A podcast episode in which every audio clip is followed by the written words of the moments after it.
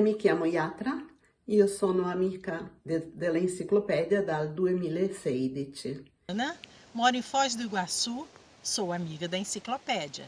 Olá, sou Carlos Mafucci, amigo da enciclopédia desde 2012. Olá a todos, eu sou o professor Roberto Laime e eu sou do programa Amigos, colaborador ativo do programa Amigos.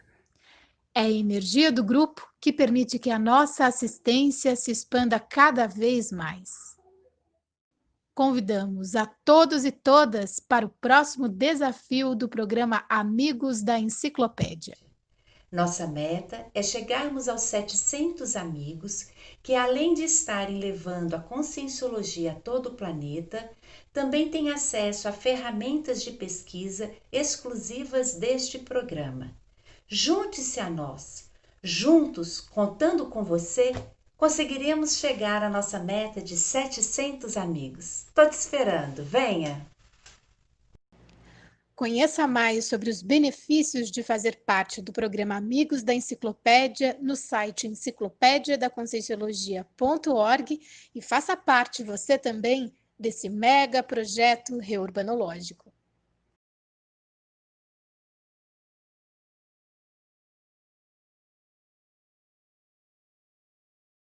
Olá a todos, o final do ano está chegando e isso significa que é o momento de pararmos e realizarmos um balanço das nossas práticas assistenciais.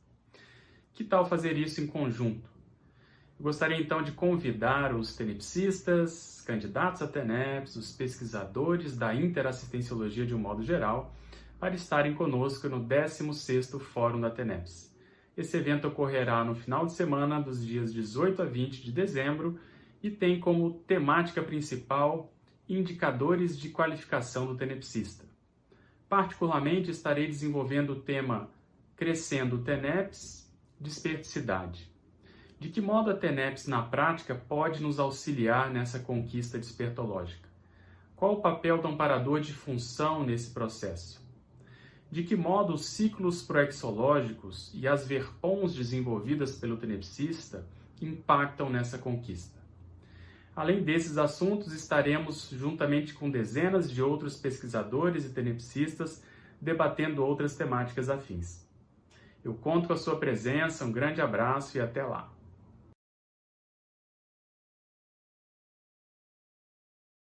Olá, o meu nome é Ana Luísa Rezende e eu gostaria de convidá-los para o curso Confluência de Fronteiras, Prática da Sociabilidade Parapsíquica Interassistencial, é a confluência de fronteiras, é a condição da consim parapsíquica interessada em atuar ativamente na integração das diversas demandas assistenciais que surgem no dia a dia com a atuação das equipes técnicas de amparadores. Participe, vai ser muito bom debater esse tema com todos vocês. Até lá!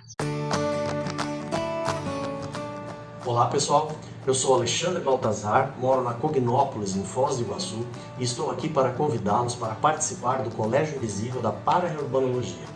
O CIP ele foi fundado em 2011, eu sou um dos fundadores, e desde então nós desenvolvemos uma série de pesquisas, publicações e outras atividades com esta temática, Paraurbanologia, que é fundamentada na obra do professor Valdo Vieira, Homo Sapiens e Urbanizados.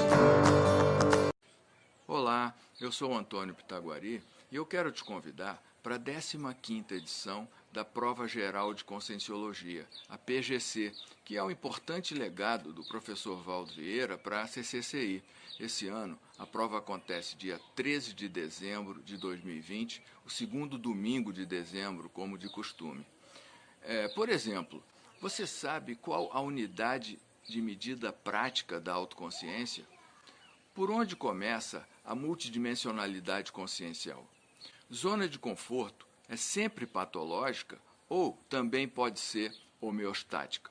Na PGC, você vai responder esse tipo de pergunta e muitas outras questões essenciais em conscienciologia. É importante a gente considerar que o que a gente não sabe ou não lembra é como se não existisse para a gente. Por isso, a importância do estudo sistemático e de avaliações periódicas que podem melhorar e muito o desempenho pessoal, e tanto do pesquisador novato quanto do veterano no paradigma consciencial. A PGC ela tem o objetivo de oferecer um momento privilegiado de estudo para aprofundar a autopesquisa e a qualificação da assistencialidade pessoal no contexto da conscienciologia. Os temas da PGC esse ano são autodiscernimentologia, homeostaticologia, parasociologia e serenologia. O conteúdo, com 200 verbetes selecionados da enciclopédia, do DAC e do léxico, estão disponíveis no link da inscrição. E uma importante informação e mudança esse ano é que a gente vai estar fazendo essa prova online e você pode fazer ela de casa. Então, todos vão ter a disponibilidade esse ano de poder fazer essa importante ferramenta de autoavaliação e de qualificação pessoal.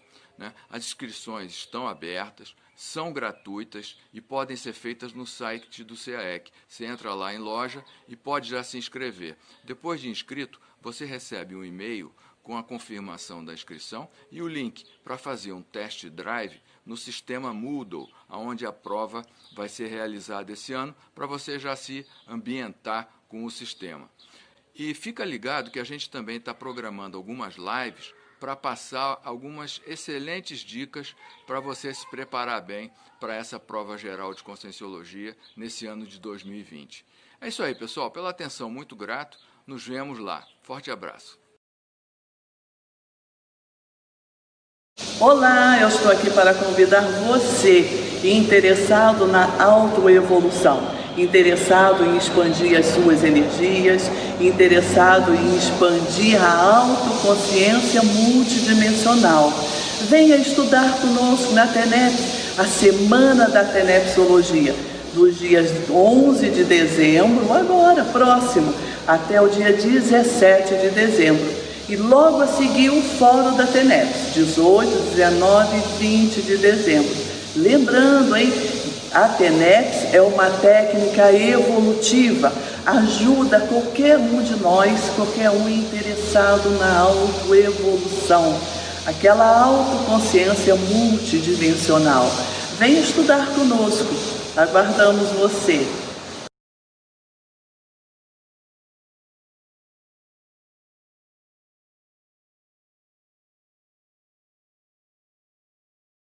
Mi chiamo Yatra, io sono amica de, dell'enciclopedia dal 2016. Ana, moro em Foz do Iguaçu, sou amiga da enciclopédia. Olá, sou Carlos Mafucci, amigo da enciclopédia desde 2012. Olá a todos, eu sou o professor Roberto Laime e eu sou do programa Amigos, colaborador ativo do programa Amigos. É a energia do grupo que permite que a nossa assistência se expanda cada vez mais. Convidamos a todos e todas para o próximo desafio do programa Amigos da Enciclopédia. Nossa meta é chegarmos aos 700 amigos que, além de estarem levando a conscienciologia a todo o planeta, também têm acesso a ferramentas de pesquisa exclusivas deste programa. Junte-se a nós. Juntos, contando com você, conseguiremos chegar à nossa meta de 700 amigos. Estou te esperando, venha! Conheça mais sobre os benefícios de fazer parte do programa Amigos da Enciclopédia no site enciclopédiadaconscienciologia.org e faça parte você também desse mega projeto reurbanológico.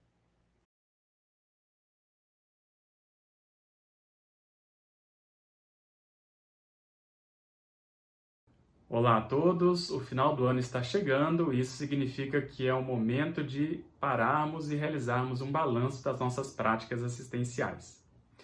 Que tal fazer isso em conjunto? Eu gostaria então de convidar os tenepsistas, candidatos a TENEPS, os pesquisadores da interassistenciologia de um modo geral, para estarem conosco no 16º Fórum da TENEPS. Esse evento ocorrerá no final de semana dos dias 18 a 20 de dezembro e tem como temática principal indicadores de qualificação do tenepsista. Particularmente, estarei desenvolvendo o tema Crescendo TENEPS, Desperticidade. De que modo a TENEPS na prática pode nos auxiliar nessa conquista despertológica? Qual o papel do amparador de função nesse processo? De que modo os ciclos proexológicos e as verpons desenvolvidas pelo tenepsista impactam nessa conquista.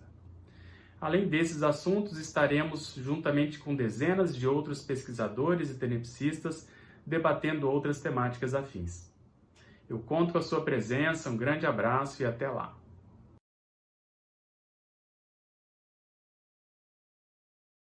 Olá, o meu nome é Ana Luísa Rezende e eu gostaria de convidá-los para o curso Confluência de Fronteiras, Prática da Sociabilidade Parapsíquica Interassistencial. É a confluência de fronteiras, é a condição da consim parapsíquica interessada em atuar ativamente na integração das diversas demandas assistenciais que surgem no dia a dia com a atuação das equipes técnicas de amparadores. Participe, vai ser muito bom debater esse tema com todos vocês. Até lá! Olá pessoal, eu sou Alexandre Baltazar, moro na Cognópolis, em Foz do Iguaçu, e estou aqui para convidá-los para participar do Colégio Invisível da Para-Urbanologia. O CIP ele foi fundado em 2011, eu sou um dos fundadores, e desde então nós desenvolvemos uma série de pesquisas, publicações e outras atividades com esta temática, para-urbanologia, que é fundamentada na obra do professor Valdo Vieira, Homo Sapiens e Urbanizados. Olá, eu sou Antônio Pitaguari e eu quero te convidar para a 15ª edição da Prova Geral de Conscienciologia, a PGC, que é um importante legado do professor Valdo Vieira para a CCCI. Esse ano, a prova acontece dia 13 de dezembro de 2020, o segundo domingo de dezembro, como de costume. É, por exemplo, você sabe qual a unidade de medida prática da autoconsciência? Por onde começa a multidimensionalidade consciencial?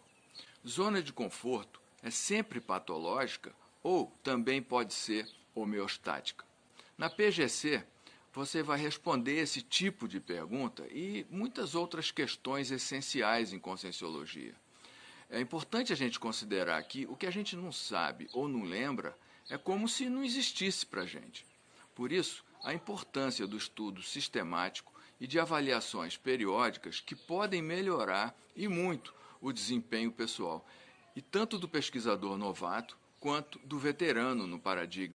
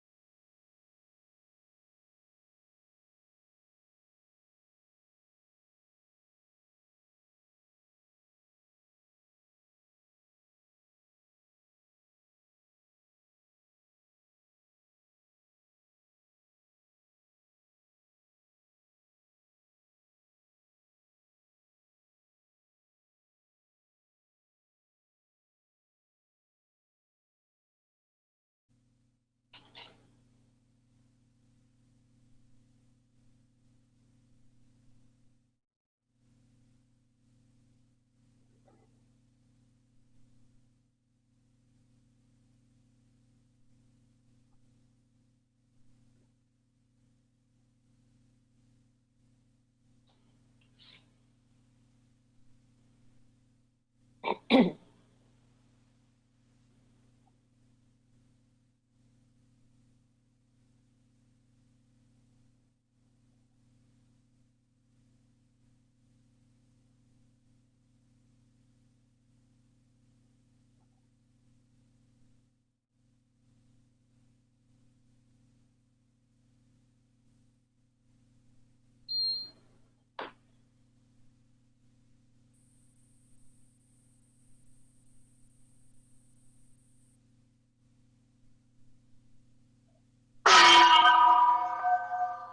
Bom dia a todos. A gente vai começar aí mais uma tertúlia matinal. É a tertúlia de número 225. O tema hoje é interação gesconometria e autopesquisa seriexológica. Né? Eu queria, antes de mais nada, agradecer o pessoal que está aqui na sala comigo. Vocês não sei se enxergam aí no YouTube, mas a gente tem uma aglomeração digital. Tem várias pessoas aqui que aceitaram aí me ajudar nesse debate. Então, primeiro eu queria agradecer o pessoal da sala e agradecer também o pessoal está aí no YouTube. A ideia é que a gente faça aí uma interação, né? Até porque é o tema do, da, da tertúlia, uma interação. Então, coloquem aí as perguntas que vocês tiverem, que vai ter gente aqui é, olhando as perguntas e fazendo, e o pessoal aqui da sala também vai estar interagindo o tempo inteiro para a gente poder debater esse assunto, tá? Então, a ideia é que a gente tenha aí uma dinâmica é, de várias pessoas participando, porque é um tema que eu entendo que já que pega todo mundo, que principalmente quem quem tem o hábito né, de escrever alguma coisa já deve ter passado por experiências nesse sentido. Então, penso que é importante né, que os colegas também se coloquem e tragam as experiências pessoais, porque aí a gente vai ajudando aí no debate maior. Então, veja, é, por que, que surgiu esse tema, né, antes da gente começar a falar exatamente? É porque ao longo dos anos, né, eu tenho visto no meu caso pessoal e também tenho visto os nossos colegas, o quanto que as escolhas das temáticas e da forma como se escreve pode ajudar nessa pesquisa seriexológica, né? E a gente que é mais veterano, assim, mais antigo na conscienciologia, né? A gente lembra de uma época em que lá atrás ah, não se falava muito de pesquisa de retrocognição, né? Mas aí parece que a gente amadureceu, o grupo amadureceu, surgiu a consecutivos, e, esse, e essa temática ela veio tomar um espaço interessante nas nossas pesquisas.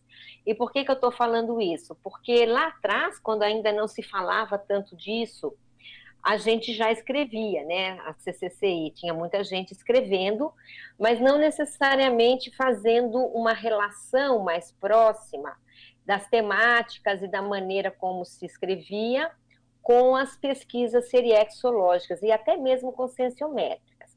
Mas como a gente, como eu falei, a gente foi amadurecendo, é, isso hoje já é uma coisa mais, vamos dizer, bem factível e acontece, né, na CCCI de uma maneira geral, né, as pessoas, elas, elas têm essa, esse olhar maior, né, daquilo que se escolhe como tema de pesquisa, a maneira como se escolhe expressar esse tema de pesquisa e dados conscienciométricos e seriexológicos. Né? Então, a ideia da tertúlia hoje é justamente isso, a gente discutir um pouco essa situação e para ver se a gente aprende, né, tem ideias novas em relação a isso é, de uma maneira coletiva. Então, eu vou abrir aqui, vou dividir tela com vocês da apresentação e, e, qualquer coisa vocês vão aí entrando conforme for necessário. Vamos ver se vai funcionar. Tá dando para ver, gente? Tudo bem?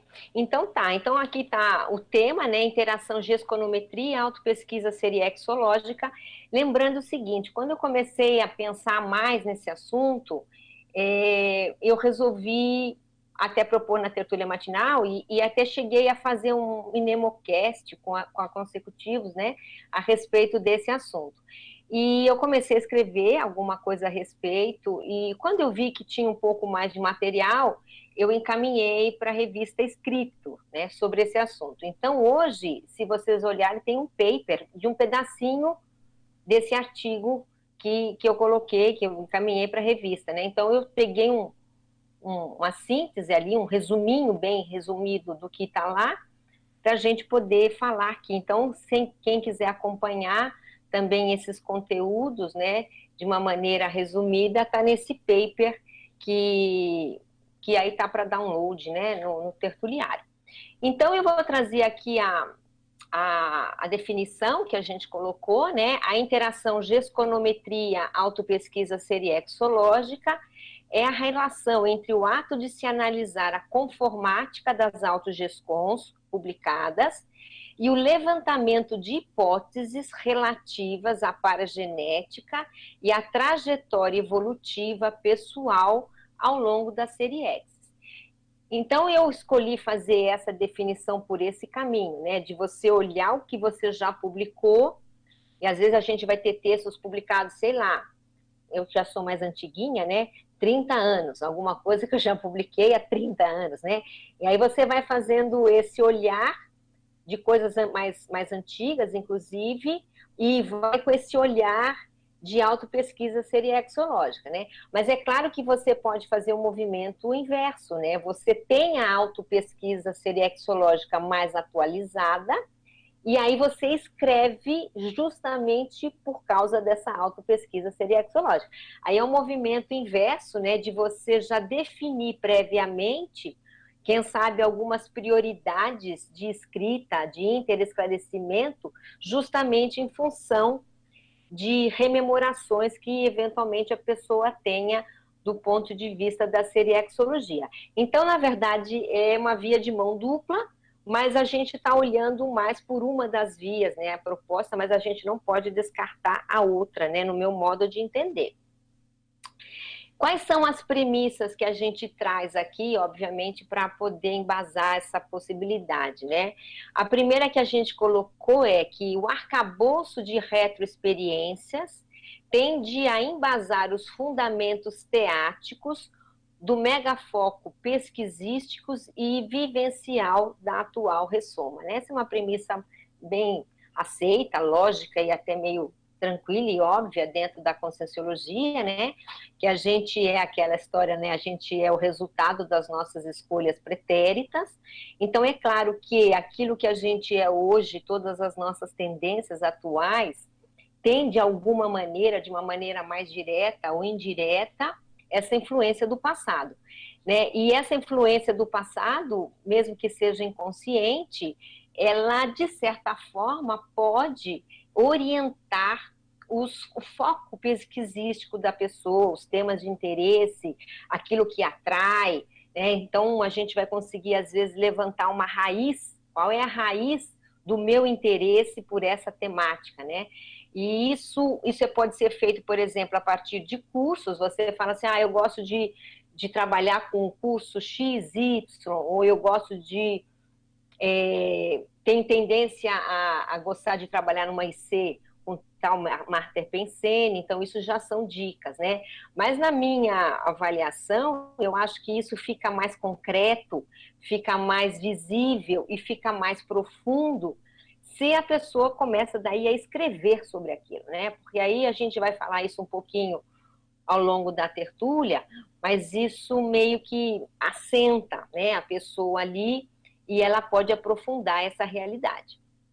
A segunda premissa é que o holopensene pessoal e a holomemória da pessoa, óbvio, né, instigam a consim a revisitar conteúdos teóricos e vivenciais de retrovidas e experiências intermissivas, mesmo de modo inconsciente. Então, quando eu estou trazendo também essa ideia, eu não estou pensando só em retrovidas, né? Eu estou pensando, obviamente, que é o que a gente sempre pensa, no, no período intermissivo nas intermissões que eventualmente a pessoa tenha ela pode trazer um conteúdo agora que não necessariamente seja algo que ela vivenciou em retrovida, mas que ela aprofundou mais, às vezes, no período intermissivo.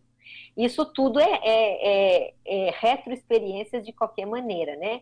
Então, eu estou considerando essa multidimensionalidade de experiências que a pessoa pode trazer nos conteúdos gesconográficos, né? que ela venha a produzir nessa vida. E a holomemória, mesmo que ela não tenha clareza disso, né, ela está ali. Né? Os, os pensenes, os retropensemes, os eles estão ali, ó. Então, é, mesmo que ela não saiba, aquilo em algum momento começa a cutucar a pessoa, né? Às vezes cutuca bastante, né? Às vezes cutuca desde a infância, outras vezes não, às vezes eles aparecem mais na meia idade. Enfim, depende de cada caso, mas eles estão ali, né? Você não consegue descartar isso. E isso que é o legal da pesquisa, né? Porque você vai às vezes entrar numa temática de interesse e, e aí aquilo começa a supitar, porque você começa a cutucar né, cutucar aquele campo semântico relativo a alguma retroexperiência. Tá? E o óleo pensênio pessoal, né, acho que todo mundo entende, isso atrai, né, porque é a própria forma da pessoa pensênica e por aí vai, não tem muito como fugir disso, né. E o texto, opa, eu tenho aqui que botar um mouse bem levinho. E o texto publicado, ele é capaz de expor com certa consistência aspectos conscienciométricos e seriexológicos do autor porque uma coisa eu penso assim, uma coisa é você ficar interessado no assunto, aí você lê bastante sobre um assunto, aí você conversa com as pessoas sobre esse assunto, e como eu falei, você pode fazer um curso sobre ele, tudo isso é extremamente válido e importante. Mas quando você escreve, aí a coisa fica às vezes mais clara para a própria pessoa, né? Por causa dessa imersão que ela faz sobre o assunto, e mais do que isso, né? Porque ela tem que fazer escolhas na hora de demonstrar esse assunto na escrita.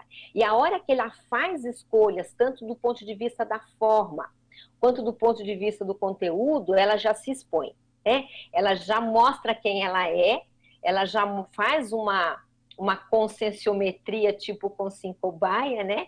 E, e aí vem e aí vem, para quem tem olhos para ver, né, é, pistas, pistas de um passado, né? Então é, é, bem interessante assim a gente pegar os textos antigos com esse olhar, né? Textos eventualmente que a pessoa escreveu sem pensar jamais nesses assuntos. Ela escreveu porque ela escreveu, porque ela gostava, etc. E aí ela vai lá e ela relê o texto, mas ela relê com esse olhar, né? O olhar da pesquisa conscienciométrica e da pesquisa seriexológica. E essa é a proposta, tá? Vocês vão, gente, vocês ficam à vontade aí, se alguém quiser colocar alguma coisa, tá? A partir de então, fica bem à vontade. E aí o que acontece? Eu fiquei pensando nisso, é, e, eu, e eu tive interesse de fazer a partir de algumas experiências que eu passei, de interesse de, de olhar um pouco mais isso. E eu vi que, por exemplo, para mim, eu tenho mais facilidade de fazer essa análise a partir do conteúdo, mais do que a forma. Né? Acho a forma mais complicada, embora eu acho que tenha muitos elementos de forma que você pode tirar, é, extrair, é, vamos dizer assim, é, pistas, né? Mas eu tenho mais facilidade porque eu não domino tanto essa coisa da análise, do discurso, teria que, que estudar um pouco mais. Então, eu tenho mais facilidade de olhar para mim mesma, estou dizendo para mim, tá? A partir dos conteúdos que eu escolhi. Embora hoje eu já também tenha olhado a forma, né? Então, quando eu pensei nisso, de termos de conteúdo, e a partir de alguns experimentos, eu resolvi classificar até uma coisa simples, né, em quatro tipos de conteúdos que eu olhava e que não são é, exaustivos, eles são bem limitados do ponto de vista de eu ter escolhido uns quatro, mas é porque eu acho que ficou mais didático do que a gente fazer assim uma uma enumeração de 10, 15, né? Então eu falei, eu vou trazer quatro só para começar a pensar e depois a gente pode expandir isso com certeza, né? Esses tipos de conteúdos que a gente colocou, eu coloquei de uma maneira didática, tá aí no paper, mas é claro, né, gente, que, que esses conteúdos, eles não são excludentes, eles se sobrepõem o tempo inteiro, né?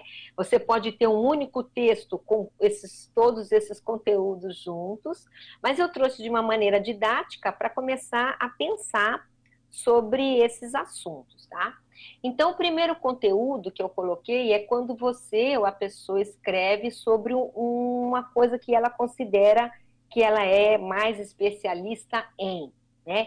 A gente chama isso lá na conscienciologia, às vezes, de uma autoespecialidade conscienciológica, né? na onde ela tem um pouco mais de interesse, quem sabe ela estudou mais, quem sabe ela tenha mais retrovidas naquela área, eventualmente tenha, né?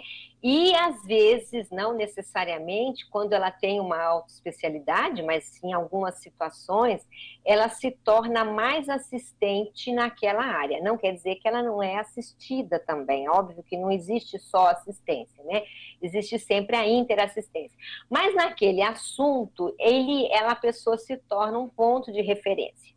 Ah, quem é que vai falar sobre o assunto tal? Ah, gente, tem que ser fulano. Fulano estudou isso, fulano tem mais conhecimento. Então ele vira um pesquisador de referência na área. E aí, se você olha, né, a pessoa pode ser que ela escreveu sobre esse assunto, ela se expôs, e eu acho que isso traz muita informação seriexológica e conscienciométrica para quem tem olhos para ver de novo, né? Então a pergunta é: se aquela é uma especialidade que ela colocou no papel e desenvolveu, ela começa a perguntar: isso é uma linha de abertura de ProEx? Esse tema é uma linha de abertura para mim, né? Por exemplo, esse tema tem relação com alguma Equipex que eventualmente a gente tenha participado aí, ajudando de alguma maneira? Se tem Equipex, eram retrovidas em comum, é, em que área? Em que ambiente? Em que situações? Né? Qual é a raiz desse dessa especialidade, né? Se a gente olhar lá para trás, a gente pega uma especialidade hoje, que às vezes ela está mais evoluída no ponto de vista de cognição, né? Mas se você pegar ali atrás, começou às vezes lá no artesão, lá não sei aonde, né? Ou às vezes no parapsiquismo mais místico e por aí vai. Então, você pega a especialidade de hoje, que você tem interesse, que você escreveu, e aí você vai olhando para trás, né? E vai procurando fazer um rastreamento, um rastreamento pessoal daquele campo semântico que, que você se interessou. E acho que se, se a pessoa ela admite uma especialidade, né, um tema que ela, vamos dizer que ela se interessa mais, ela por si só, só a escolha desse tema já diz muita coisa, né? Esquecendo o resto do passado, mas o fato dela se dedicar por aquele assunto já é um grande campo de pesquisa. E você pode levantar aí hipóteses em relação a isso. E claro, cada um vai ter que fazer o seu, o seu trabalho de casa, né? Mas, mas eu penso isso, né? Que, que isso já mostra muito. E isso mostra muito, por exemplo, as escolhas do voluntariado na IC, né? Você vai voluntariar em que ser? Qual é o Master PCN? Por que, que você se interessou por aquilo? Né? Agora, eu que eu digo, se escrever vai ficar mais claro. Até pelas escolhas das abordagens que a pessoa vai fazer. Né? Ela vai fazer abordagens de uma mesma temática diferente do colega vizinho que está escrevendo sobre o mesmo assunto. Né? E aí já é um mundo, um mundo de auto-pesquisa. Por que, que eu fui por esse caminho e o colega foi pelo outro, né? Então vai mostrando aí algumas realidades aí da pessoa. Outra coisa dessa autoespecialidade, vamos supor que a pessoa ela é boa numa área, ela trabalha 20 anos numa área. E ela é até uma referência, e ela não escreveu nada sobre aquilo. Aí é problema, eu penso que é problema para ela, né?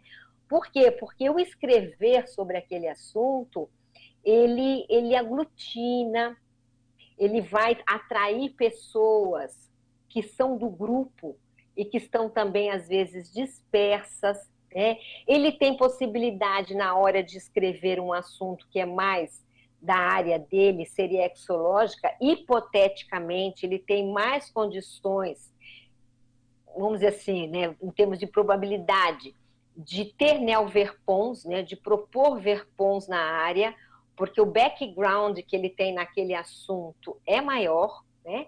Então, veja, aí a pessoa, estou falando já um outro abordagem, né? Se a pessoa não escreve, é, vai ser mais difícil esse trabalho, né? E ela não vai fazer, vamos dizer, um aprofundamento, vamos chamar de um aprofundamento cognitivo na área. Né? A escrita, ela permite esse aprofundamento, porque às vezes para escrever um uma lauda, você estudou muito, você pensou muito, você refletiu muito, né? Então, isso tudo faz parte desse trabalho. Então, eu trouxe assim como possibilidade, né, a análise, análise a partir dos textos já escritos, de você pensar ali uma especialidade, né, em função das suas escolhas. Né? Isso é meio óbvio, as pessoas fazem isso, mas é bom lembrar.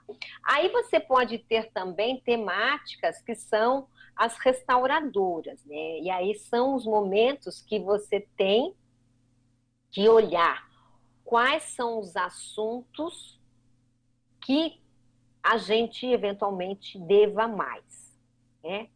E aí, quem sabe esses campos semânticos, né, são os conteúdos ditarísticos mais, vamos dizer assim, prioritários naquela vida em termos de ressarcimento, né, em termos de, de pagamentos de débitos kármicos, grupo kármicos. E aí o que acontece? Qual que eu acho que é a vantagem disso, até do ponto de vista da pesquisa seriexológica, né? Primeiro, você entra num aspecto pessoal de análise de trafar. Trafares esses que muitas vezes não são dessa vida, é, e você vai fazendo um aprofundamento sistemático na sua mega trafarologia, né? A Daiane está aqui na sala, ela estuda traforologia, mas, né, estudando trafor também a gente vai encontrar o trafar. Então, isso é importante. Segundo, porque você tem a possibilidade de entrar na, no atendimento às suas vítimas, credores, que são de passado, né? Nós estamos tudo falando de seriexologia, ela está embutida nisso tudo, né? Então você vai ter que entrar ali e atender esse povo, ou se reposicionar, ou fazer alguma coisa nesse sentido para limpar a ficha na área, né? É, aí, aí, a pessoa fala assim, ah, mas eu não quero mexer nesse tema porque é um tema difícil e eu não quero trabalho. Aí cada um faz o que quer mas eu penso assim, ó, eu, essa é a minha opinião, eu quero até escutar e a opinião dos colegas, né? Que caminhar para a desperticidade, se ela quer caminhar para uma desrepressão parapsíquica maior, eu tenho impressão, né, que ela vai ter que colocar o dedo na ferida. Se ela quer trabalhar, vai lá, Pedro, para anticonflitividade maior, hum ela não consegue isso, no meu modo de entender, fugindo do próprio autoenfrentamento. Fala, Pedro. Eu ia te perguntar exatamente isso. Será que essa pressão holopensênica, né, dos assediadores, que às vezes ela é um pouco diluída, ela é um pouco surda, assim, a pessoa não localiza. Será que isso seria uma das, um dos motivos pelos quais às vezes a gente escreve tão pouco, né, olhando assim como comunidade, de modo geral e especificamente com relação a esses assuntos mais, mais críticos, né? Então, às vezes a pessoa tem que olhar, às vezes furar aquela bolha inicial, né? Quer dizer, sentar o bumbum na cadeira para ver se, se sai alguma coisa, um verbete no começo, um artigo, porque ela não tem noção de que ela está, às vezes, abrindo uma picada ali que vai né, trazer muitos frutos para ela. Então, eu estava pensando exatamente nisso quando você falou eu, eu acho que exatamente o que o Pedro está falando aí, né? Ela abre, ela abre um tampão, né? vamos chamar assim, ou a, a, a, caixa de Pandora. Mas veja, gente, é assim que, né, Pedro, que a gente vai, vai criando estofo, é assim que a gente vai atendendo, e é assim que a gente se auto-enfrenta, né? É, não vejo muita outra saída. Eu penso que a escrita lá no final é, quando eu digo do processo de autoenfrentamento, ela é a que termina a limpeza e começa outra, começam outras limpezas, né? Agora, se a pessoa não enfrenta isso e ela foge, ela vai viver uma vida, às vezes até muito produtiva, claro que não, que tem muita produção. Mas veja, o nogórdio, ela não furou. Né? Eu acho que deve ser assim, eu penso que deve ser meio frustrante, né? Você dessomar e falar, caracas, o nó gordo eu não enfrentei. O que eu, né? eu acho que não é legal isso, não. Então, essa coisa de você ir na veia do nó, se a pessoa consegue imaginar o nó, ou pelo menos ela não tem uma noção precisa do nó, mas ela tem o cheiro do nó, pega essa, esse tema e vai. E outra coisa que eu acho que acontece, que vem aí o Pedro falando dos efeitos, né? Se a pessoa ela realmente encara isso é, de uma maneira mais sistematizada, mais concreta, mais peito aberto, e se ela vai com o tempo desenvolvendo uma, uma sustentabilidade nesse, nesse aspecto dessa área, o que, que, pode acontecer, que não quer dizer que vá acontecer, mas pode acontecer, é os amparadores começarem a abrir as retrocognições dela naquela área. E aí seria aquele pós-fácil, né? O pós-fácil da GESCOM, né? que até a Dulce tem esse termo. Por quê? Porque ela vai, ela vai limpando e, a, e os amparadores, eu entendo que eles vão olhando que ela está se sustentando e que aquilo está sendo produtivo, e aí eles vão abrindo pouco a pouco outras variáveis em relação àquela temática, e aí você começa a entender por que, que você escreveu aquilo. Né? Começou com cheiro. Aí você fala, ah, eu acho que eu né, vou escrever sobre esse assunto, assunto legal. Aí lá pelas tantas, você vê, eles vão abrindo, né? Não sei como é que é a experiência de vocês, e, e aí você vai entendendo o porquê que você escreveu aquilo no tempo passado. Quer falar, Denise? É, duas considerações a respeito disso. É, essa questão da restauração, muitas vezes ela cruza com a especialidade. Isso. Então, dentro da sua especialidade, você pode estar restaurando, né? A gente pode Perfeito. fazer essa, essa colocação, né, Mabel? E acho que acontece muito. Eu acho é. que isso que você está falando acontece mais do que a gente imagina, tá? A pessoa é especializada naquilo porque ela tem é, é acertos e débitos para fazer naquela área, né? Porque dentro da linha evolutiva, se a gente olhar as imaturidades que a gente ainda tem, imagina as imaturidades do passado, e, e às vezes é na mesma linha de manifestação, né? Então, agora o que eu queria chamar atenção é, e cada um vai fazer o que quiser, mas é a importância, no meu modo de entender, na minha experiência pessoal, tá? De se, de se colocar o dedo na ferida. Né? E se colocar o dedo na ferida porque a pessoa sai diferente do outro lado, né? É que nem a linha de produção, você entra na linha de produção. Quando você terminou, você é alguma coisa diferente. Né? Você bateu cabeça, é, levou na cara, mas você sai melhor. Né? Então eu acho, eu acho isso interessante. Aí o que acontece? Se faz isso, se a pessoa encara isso, ela amplia o livre arbítrio pessoal em algum nível. E acho que isso vai bater no parapsiquismo, tá? E aí se bate no parapsiquismo, bate na holomemória, né? Se há uma desrepressão parapsíquica, porque a pessoa ela atendeu aos credores de alguma maneira, ela ampliou esse livre-arbítrio, não sei aí o pessoal da Consecutivos que está aqui presente, eu acho que vai bater na desrepressão holominemônica. Eu acho que há um, uma, uma, uma, possível é, situação de causa e efeito, né?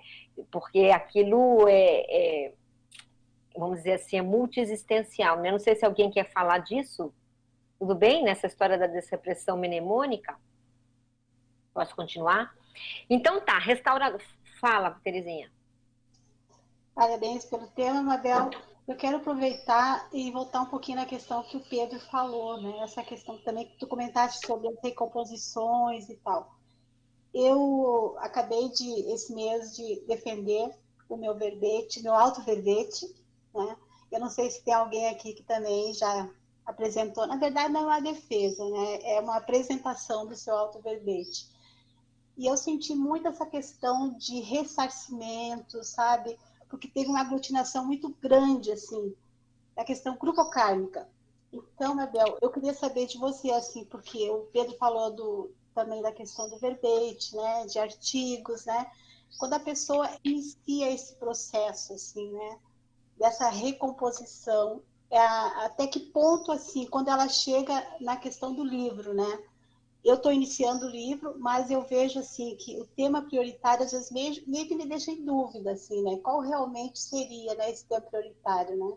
Então, eu queria que você pudesse ampliar um pouco mais. Eu acho assim, Terezinha, eu acho difícil no começo, não quer dizer que é impossível, tá? Mas às vezes é mais difícil no começo a gente saber qual é o tema prioritário. E aí, como é que a gente descobre qual é o tema prioritário? Faz um e vê o que acontece. Eu acho que essa necessidade, vou dizer o que eu penso, tá? Não quer dizer que eu, que eu, se, que eu, que eu seja correto, mas essa necessidade de acertar na mosca de cara o tema prioritário, é, eu acho que é, é perigoso. Por que, que é perigoso? Porque ela pode ficar a pessoa tentando buscar o tema prioritário e não fazer nada. E, e, eu acho que não funciona assim, né? Os fatos orientam a pesquisa. Então, o que eu acho? Põe a bola no jogo e começa a jogar. Ah, eu vou jogar para que lado? Você tem que defender. Ó, eu vou jogar para esse lado do campinho ou vou jogar naquele lado do campinho. Ou seja, dos temas que você tem, define um e vai. E não fica nessa pira de saber, ah, esse é o prioritário. Eu, eu, eu, eu, eu discordo disso. Eu acho assim, ó, se ela realmente não sabe ainda qual é o nó do nó do nó, perfeito?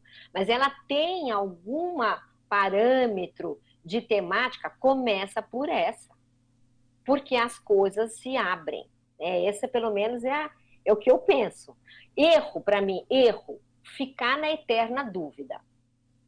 Ah, será que eu faço esse livro ou eu escrevo aquele livro? Quando você vê, então, passou dois, três anos, a pessoa não fez nada.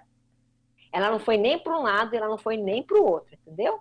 Então eu penso assim, Terezinha, não sei o que, se tem alguém aí que quiser comentar, gente, vocês, por favor, fica à vontade. Não, eu ia falar exatamente isso. Acho que essa parte de verbete e artigo é o início do princípio do começo. E, e a, a, teoria conscienciológica evoluiu muito. Então a gente hoje fala de coisas muito avançadas e às vezes a gente fica querendo acertar na mosca. E com isso o tempo passa, como a Mabel está falando, e a gente produz pouco. Então eu sou mais do tento ser, né, não consigo sempre, mas dá 99% de prática. Quer dizer, vai escrevendo que os fatos vão orientando e daí a pouco você vai vai né, convergindo mais para esse mega foco aí que a Mabel tá tá falando. Mas se a gente ficar muito na teoria, a gente vai perder tempo. Não, e entra numa pira. A pessoa fica piradinha ali. Ai, será? Ai, não, agora eu tive um sinal que é para o outro lado. Ela vira, entendeu? Não faz isso não, gente. Isso aí vai, vai, vai perder muito tempo. Escolhe um assunto, define, né? Chama definologia. Define o que vai fazer e faz, acabou. Ah, não era o, ainda o que eu gostaria. Ah, faz outro. E depois faz outro, e depois faz outro, entendeu? Eu penso assim, né? Porque isso vai abrindo. Né? A pessoa ela vai enxergando mais as situações. Então, veja, a gente tem aqui. Fala, Patrícia, pode falar. Você falando isso, acho uma coisa interessante também, se você escreve, às vezes você nem tem noção da repercussão que aquele escrito vai ter.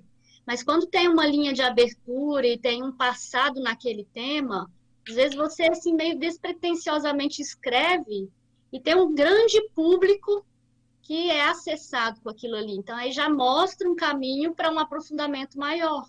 Perfeito, perfeito.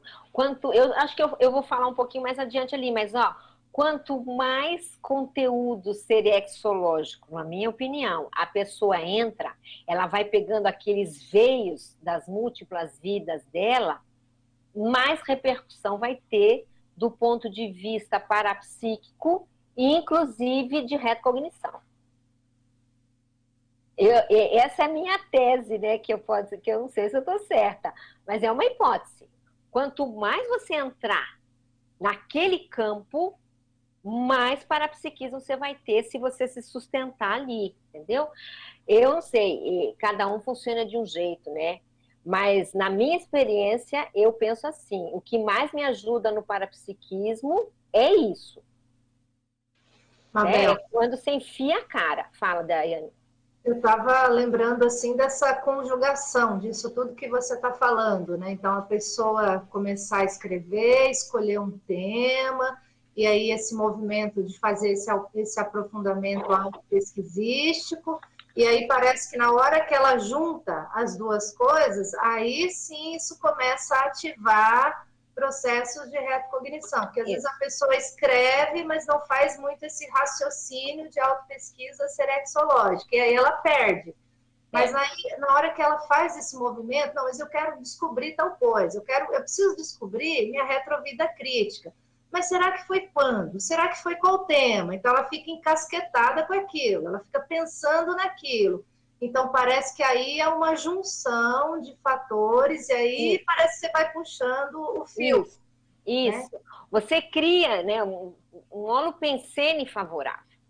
Você entra numa, numa estrada pensênica favorável aos parafenômenos. Eu penso assim, né? E aí isso vai, vai ampliando, né? Vai ampliando a condição da pessoa. Agora veja, gente, isso é um problema da mental somaticidade. Fala, Edu. Não, eu estava pensando que isso aí é bem aquela questão do corredor de heurístico, né? Isso. E depois isso. o corredor de lucidez. Você entra isso. na avenida e quando você pega essa estrada principal, aí tudo se abre. Agora, se a pessoa foge da, da, do tema, da temática restaurativa, ela pode entrar em outras freeways, obviamente, em outros corredores. Mas essa, é, ela perde, né? Ela perde o experimento, vamos chamar assim, de você entrar na temática restaurativa. Não quer dizer que, que só isso você vai fazer na vida, né, gente? Mas não fechar as portas, eu, eu acho, não fechar as portas para isso, porque a pessoa vai perder, no meu ponto de vista, essa possibilidade de corredor aí que o Edu está falando. Posso continuar aqui, gente? Mais alguma coisa? Fala, Daibert. Tem uma questão também em relação a isso, só ampliando, você fala de ampliação do livre-arbítrio pessoal, né? Essa ampliação do livre-arbítrio pessoal relacionado a, a, trabalho de temáticas dessa área restauradora, ela tem uma questão fisiológica, parafisiológica, que isso tem um efeito direto no energossoma da pessoa, né? Então, aqueles, aqueles bloqueios mais permanentes, mais sérios, mais profundos, a pessoa está, indiretamente, ela está trabalhando por aí. Isso também vai mexer com o parapsiquismo dela, vai ampliar o parapsiquismo dela. Né? Isso é vai ampliar de... a fenomenologia. Então, está tudo muito relacionado né? diretamente. A pessoa está bem direto no ponto desses bloqueios. Dessas... É, e outra coisa, o que, que vai acontecer que eu estava comentando? Eu acho que é perfeito o que você está falando. Acontece a desrepressão parapsíquica. O que, que é isso? Você desbloqueia, você se assenta, você tem um nível de campo melhor, você se tranquiliza e isso gera a desrepressão mnemônica. Porque é o holossoma que funciona, né? Se a pessoa está com aquela ferida no joelho, né, que ela se esfolou, ela, ela não, aquilo está acomodando, a ferida está ali. E, e, é difícil você se manifestar normalmente, né? Para dobrar o joelho, para sentar, você tem que dobrar com a perna esticada, né? Você senta com a perna esticada, porque senão a casquinha fura. Então, quando você limpa isso, opa, a sua mobilidade fica maior. Você já nem pensa mais no assunto, entendeu? O, os músculos funcionam melhor, o alongamento melhora. Então é assim que eu vejo, né? Essa questão de você mexer com esses pontos nevrálgicos, né? Se possível. Né? Edu, eu não sei se tem pergunta, como é que faz as perguntas de fora? Você entra agora, entra depois? Eu tenho uma pergunta, mas para você falar sobre o item 3, eu sei que tem um slide na frente, então vou esperar você tocar ah, tá no bom. assunto lá, tá? Tá bom. O item 3 é esse mega paravínculo, que é um assunto que o professor Valdo trouxe lá no DAC. Eu trouxe aqui a definição dele nesse slide, tá? É a ideia, o construto mais marcante, criado pela autopensenidade da consciência, quando ela era ainda consciex, estudante do curso intermissivo, objetivando a autoprogramação existencial na vida humana próxima né? Então, o que é esse mega paravínculo? A gente já estudou isso, já falamos bastante. É aquela ideia prioritária. Quem sabe uma ideia que em base à cláusula pétrea, da, uma das cláusulas pétreas da vida dela, em termos de ProEx, mas é a ideia mais avançadinha que ela tem, que ela alcançou no curso intermissivo. Era aí que eu tenho, tem que ser dedo aqui de cirurgião, psicomotricidade fina. Aí o que acontece? Esse para megavínculo, em hipótese, ela tem relação com o quê? Com neosinapses e neoconstructos tomados na condição pessoal de autoprioridade. Então, por exemplo, aquilo que para mim é prioritário pode não ser prioritário para o Eduardo no intermissivo, porque para ele aquilo às vezes já está resolvido, não, não pega ele naquela questão, mas pode ser que pegue para mim. Então é uma coisa assim bem às vezes pessoal, né? Então veja, aí a pessoa, ela, se ela entra nessa nessa mega paravínculo, ela consegue desenvolver-se dentro desse campo, ela pode ser que ela está numa cláusula pétrea de Proex, Pode ser, pode ser que seja o mater pensante prioritário da IC que ela voluntaria. De, ó, tem a autoespecialidade, que pode ser seu mega paravinco também, né? Ela é o ponto de interseção do passado, presente e futuro, e que, por exemplo, pode embasar a mega gescom da pessoa.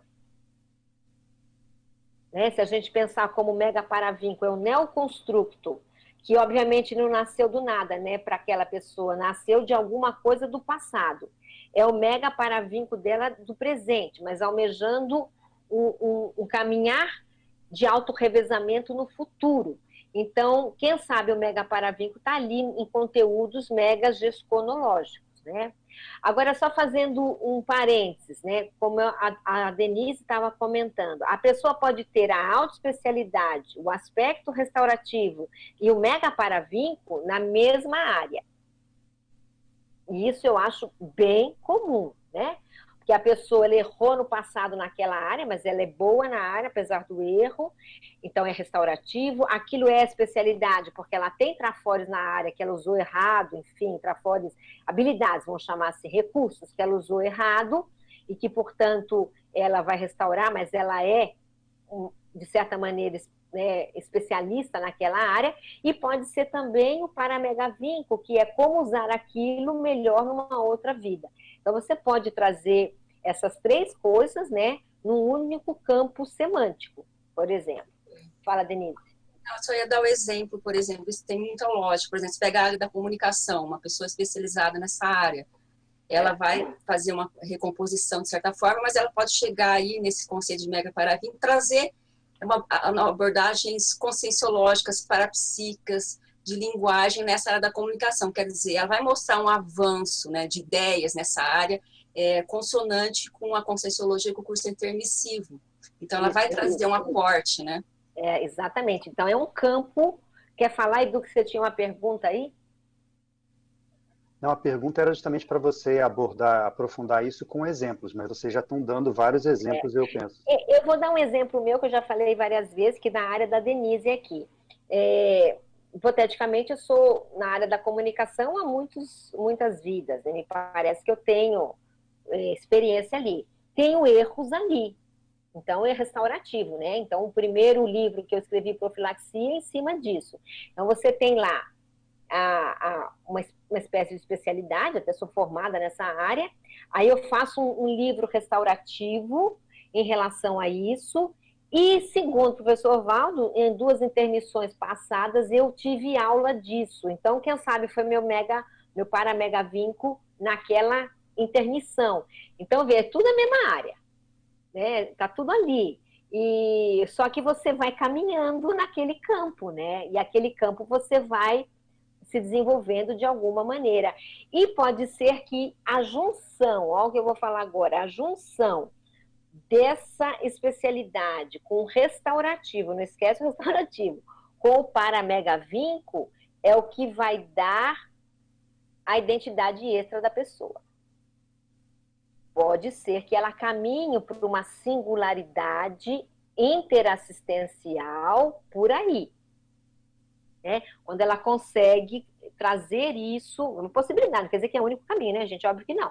Mas ela vai trazendo isso e vai bater lá na frente, ou se já não bateu nas, nas intermissões pretéritas, dela ser líder, né, de alguma maneira nessa área, né? Não há liderança de serenão sem a cicatriz. Não é, não é isso que o professor Val dizia, né? O serenão ele é um conjunto de cicatrizes, né? Ou seja, o restaurativo está lá. É, o, o podrão da história não pode ser descartado de jeito nenhum, né? Edu, tem mais alguma pergunta aí? É, tem uma minha, porque isso, isso aí tem, você junta, faz uma mega confluência, né, Mabel? Disso tudo, inclusive com seu Mater Pensene, com Olo Pensene, e aí parece que a sua a, o seu, a sua vida evolutiva entra num eixo, né? Esse trilho em que tudo conflui para um objetivo evolutivo é que é o nosso objetivo final, né? Evolutivo. Isso, isso. Aí a dispersão diminui. Né, tem um, uma coisa de dispersão, né? Tem livros até da, da Eliana que é, é, é, a questão que a pessoa fica dispersa. Quando ela está extremamente dispersa, dando chute, né, para tudo quanto é lado, e em campos muito distintos, é, claro, existe uma série de trafalhos que pode estar embutido nisso, mas ela não pegou esse veio, né? O ideal é a gente tentar achar esse veio. Mas, de novo, né, Dô, eu vou insistir nisso. Se a pessoa não foi para o restaurativo, ela vai ter dificuldade de entrar nesse veio.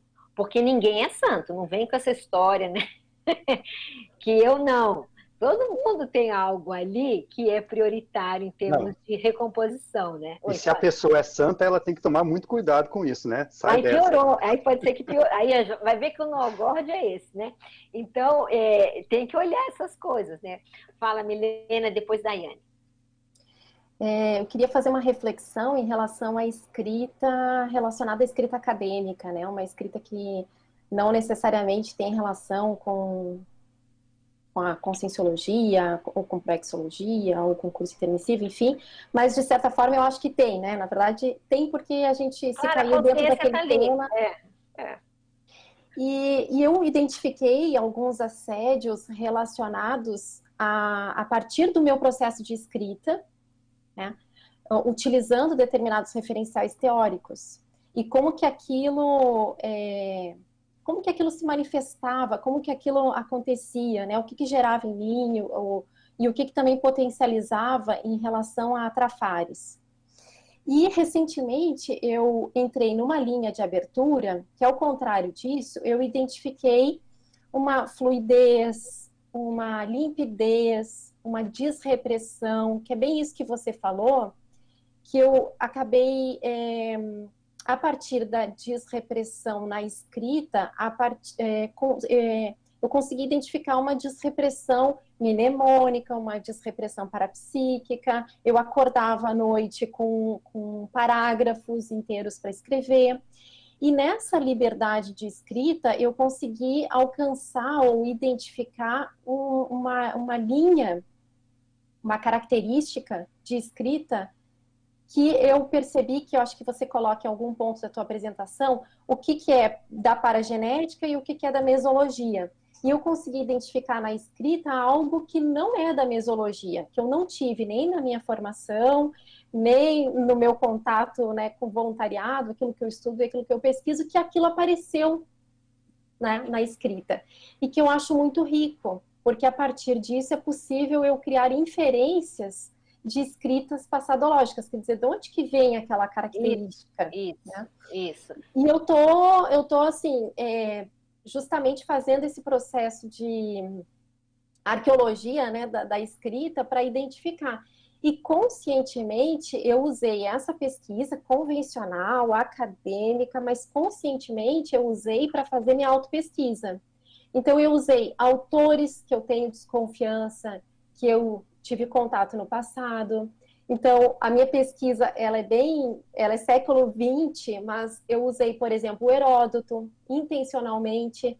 Eu entrei, assim, numa linha que é para justamente fazer essa exumação passadológica, né? Para ver, assim, onde, onde é que está essa raiz, né?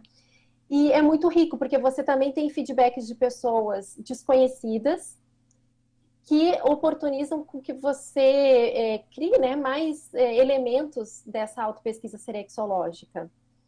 Então, quando a Terezinha perguntou do tema, o que eu pensei é não só também a gente pensar no tema, que é importante, mas também na forma como a gente escreve esse tema, porque eu tinha uma grande preocupação, independente do meu objeto de pesquisa, é como que eu vou abordar esse, esse objeto para que eu não incorra nos mesmos erros. Perfeito. Quer dizer, se eu errei no passado e eu tenho as minhas desconfianças, né? Quais foram os erros que eu cometi? Como que eu posso agora entrar numa linha de ressarcimento dentro de uma área completamente convencional? É. é, eu acho ótima essa sua fala, primeiro para a gente deixar claro que a consciência ela é a mesma, não importa se ela está dentro da conscienciologia dando tertúlia matinal ou ela está na academia. Essa coisa de separar uma coisa da outra, eu acho que é uma furada, né? Ah, não, agora eu sou consciência da Socim.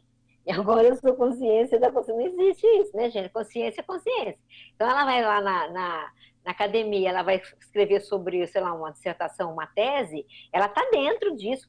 E outra, só dela estar tá lá e ter escolhido um tema já diz um monte. Então, para com isso de separar a consciência, né? Agora é bonitinha aqui dentro da conscienciologia, agora é lá.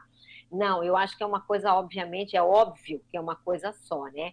Agora, você está falando da, do aspecto, pelo que entendi, Milena, da forma, né?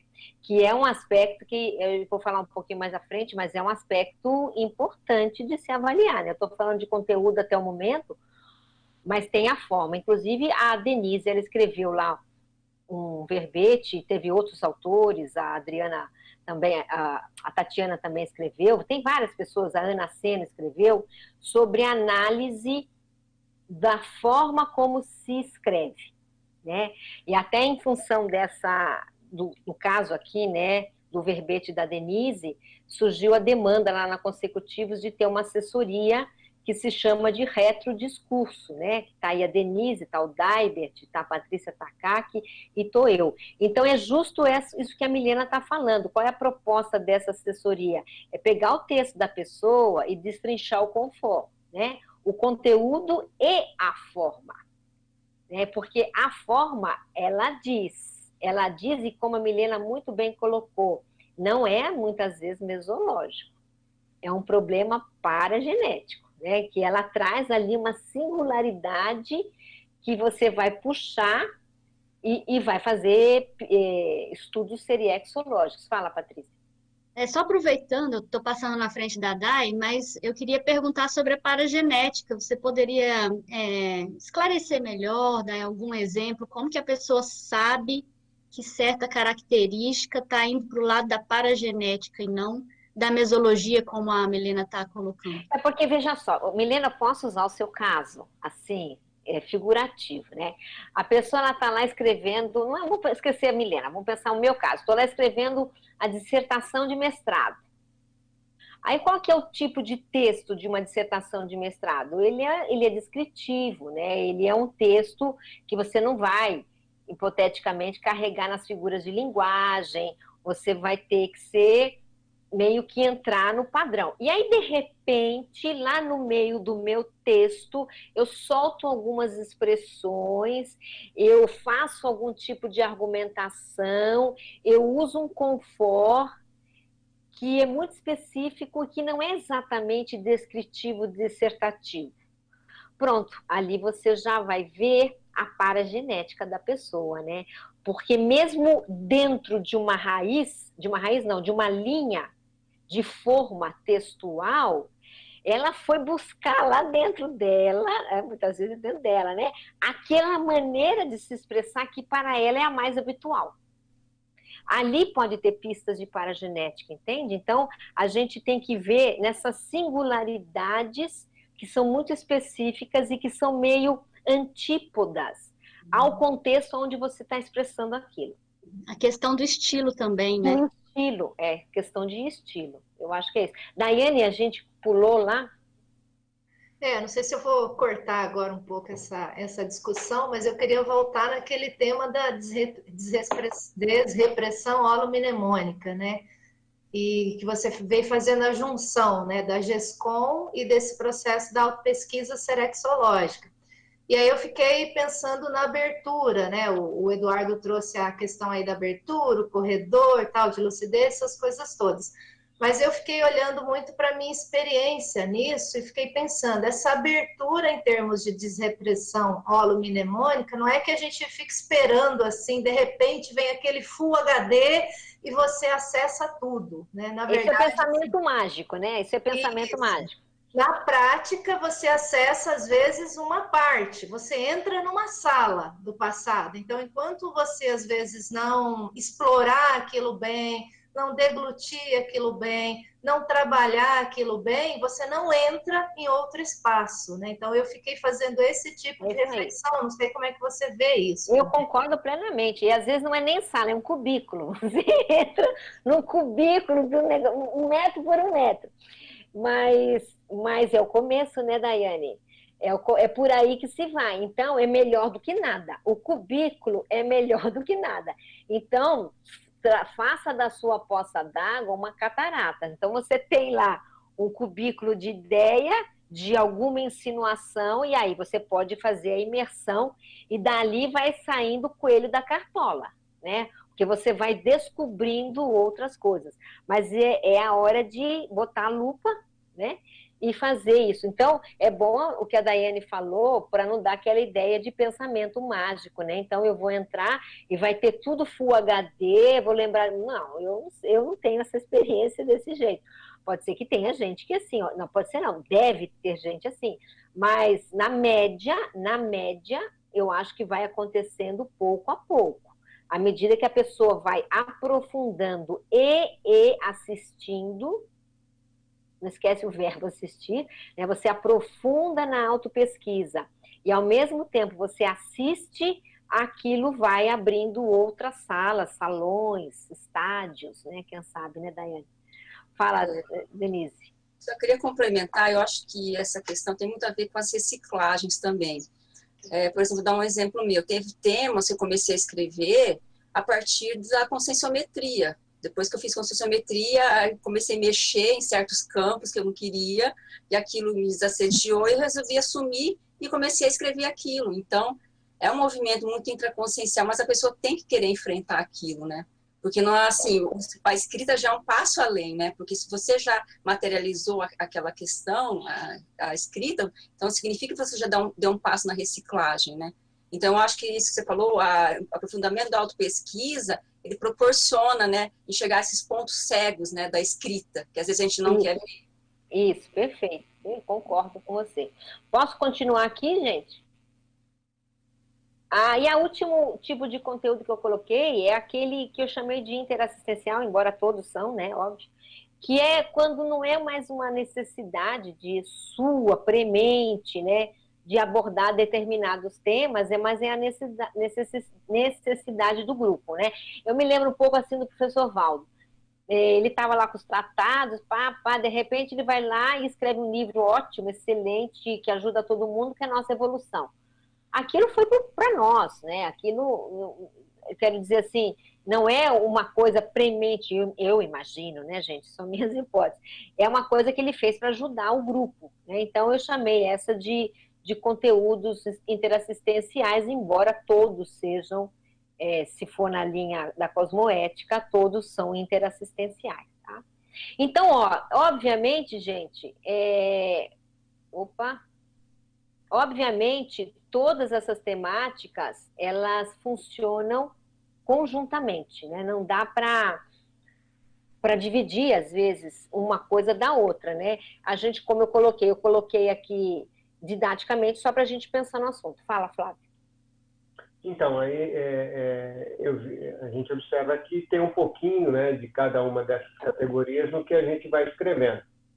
É, você tem alguma dica, assim, por exemplo, para a pessoa fazer um levantamento de tudo aquilo que ela escreveu e ela identificar os percentuais nas suas obras para ver a linha que ela mais segue, se ela é mais é restauradora, se ela é mais de, de mega vinco, e para que possa ajudar, né? ou seja, qual é a tendência dela e aonde ela pode carregar mais. Então, é, mais ou menos eu entendi assim, você escreve e de repente das obras que eu publiquei, eu tenho, sei lá, 50% para mim é mais da autoespecialidade. E pouco eu escrevi das outras, ou até, sei lá, 80% parece mais que eu estou com a minha autoespecialidade, mas eu estou omitindo, né? Na minha, na, nos meus textos é algo que eu poderia explorar mais. Eu falei muito pouco sobre aspectos restauradores é, é, ou sobre aspectos interassistencial. Então, como é que a gente poderia, né, não sei, uma, uma dica aí que você poderia é, passar de como fazer isso ser mais equânime, né? Ou seja, você trabalhar com todas num percentual mais alto. É, aí, o ideal, né, Flávio, o ideal é que a pessoa tenha mapeado isso melhor, mas eu acho que não é, ainda não é o, a nossa possibilidade na média, né? O que eu vejo de prática, assim, bem incipiente, né? Tem, a gente até fez um pouco isso lá no, nos cursos da Mega Gescom, que são aqueles cursos que a gente fez, assim, de experimentos dentro da Unescom, que a pessoa trazia tudo que ela escreveu, que tem até no ICGE agora uma listagem, né, de tudo que ela escreveu, e ela vai fazendo análise, primeiro por tema, análise por especialidade, análise de forma, se possível, considerando aquilo que também não é da conscienciologia.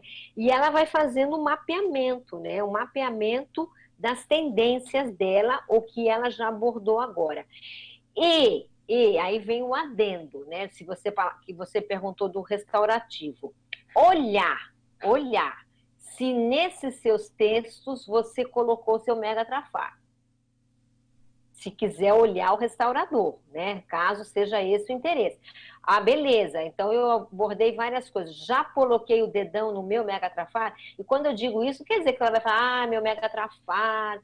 Não é esse, né? Mas é você estudar o tema de uma maneira mais assim objetiva, mais consistente. Então ela pode olhar nesse, olhar. Ou então não, ela vai descobrir que tudo que ela escreveu pesa mais já pela restaurativa, ela escreveu mais sobre é, o mega trafar, e está na hora agora dela dar um avanço.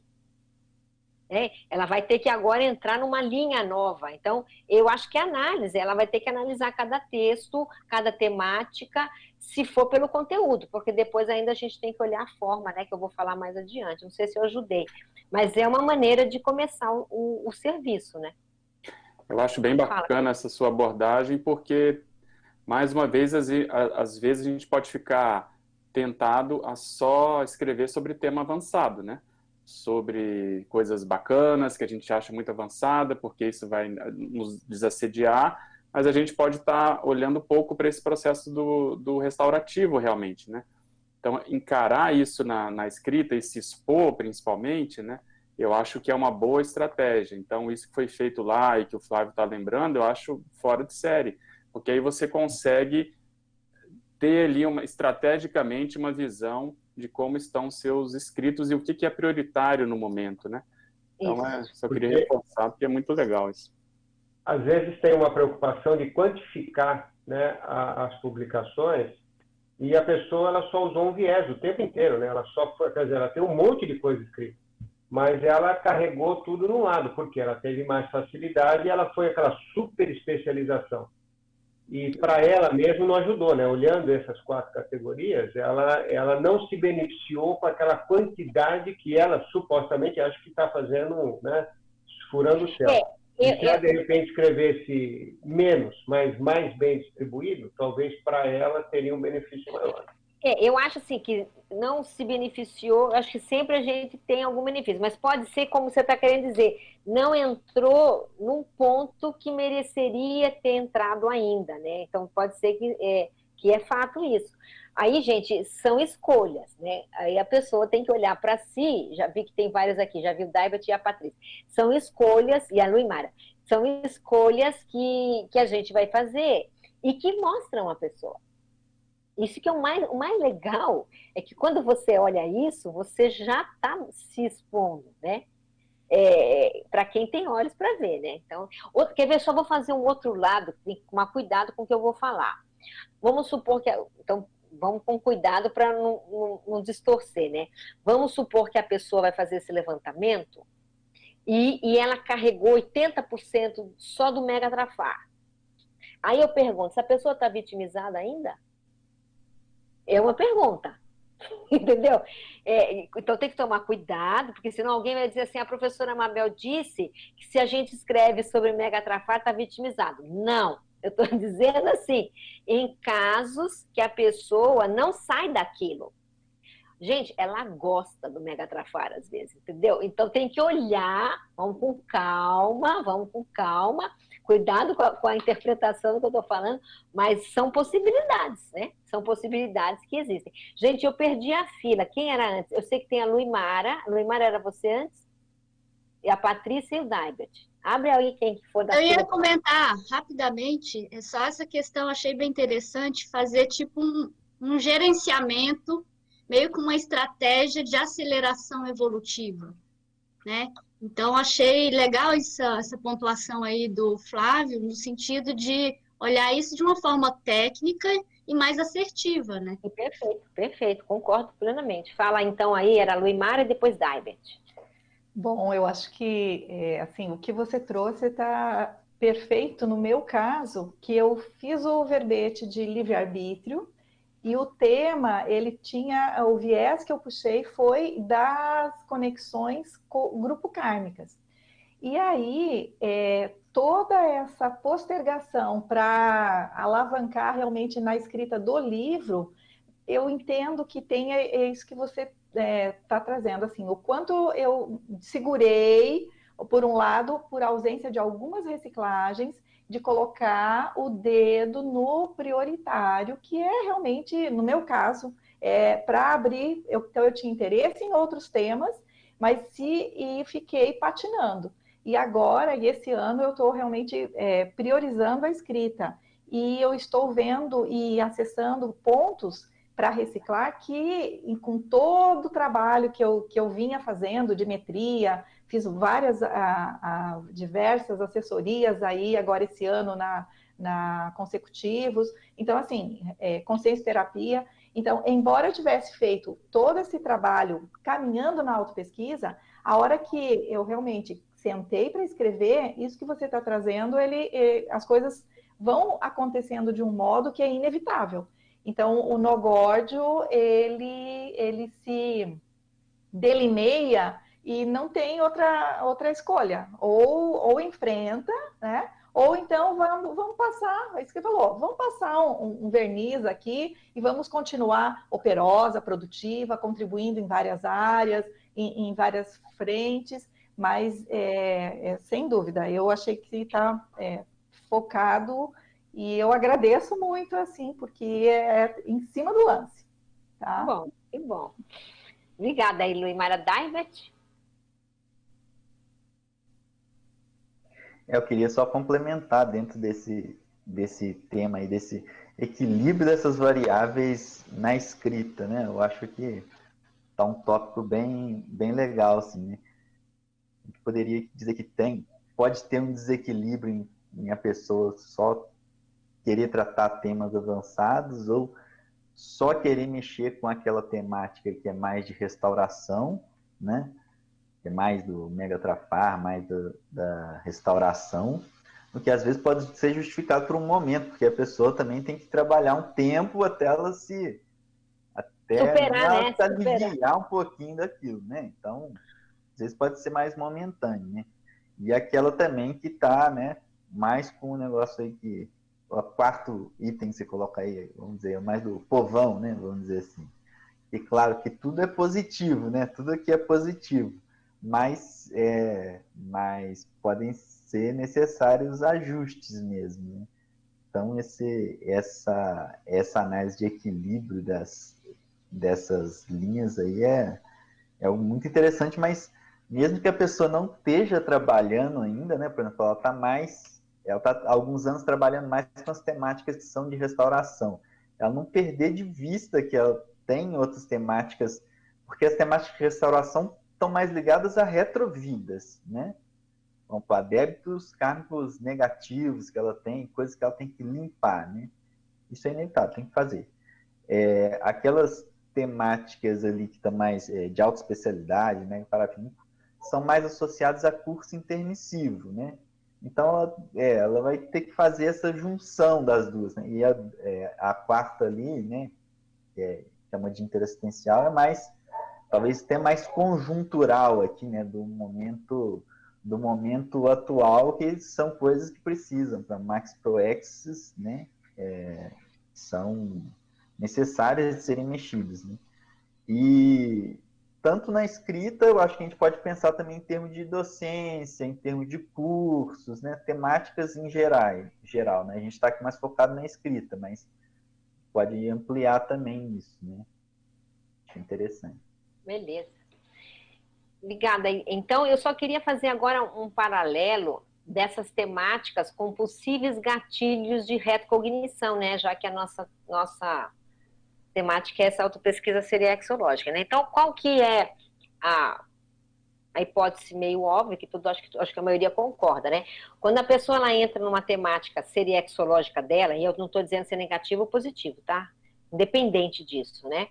Ela, ela, ela tem a possibilidade, né, de ter gatilhos retrocognitivos a partir disso, né? Por que que eu penso, né, e aí são hipóteses, né, vocês podem ajudar aí. Primeiro, porque ativa retrosinapse. Então, a pessoa, só de ela entrar naquele campo, ela pode até ter o que a gente chamou, assim, entre aspas, de retrocognição anímica, né?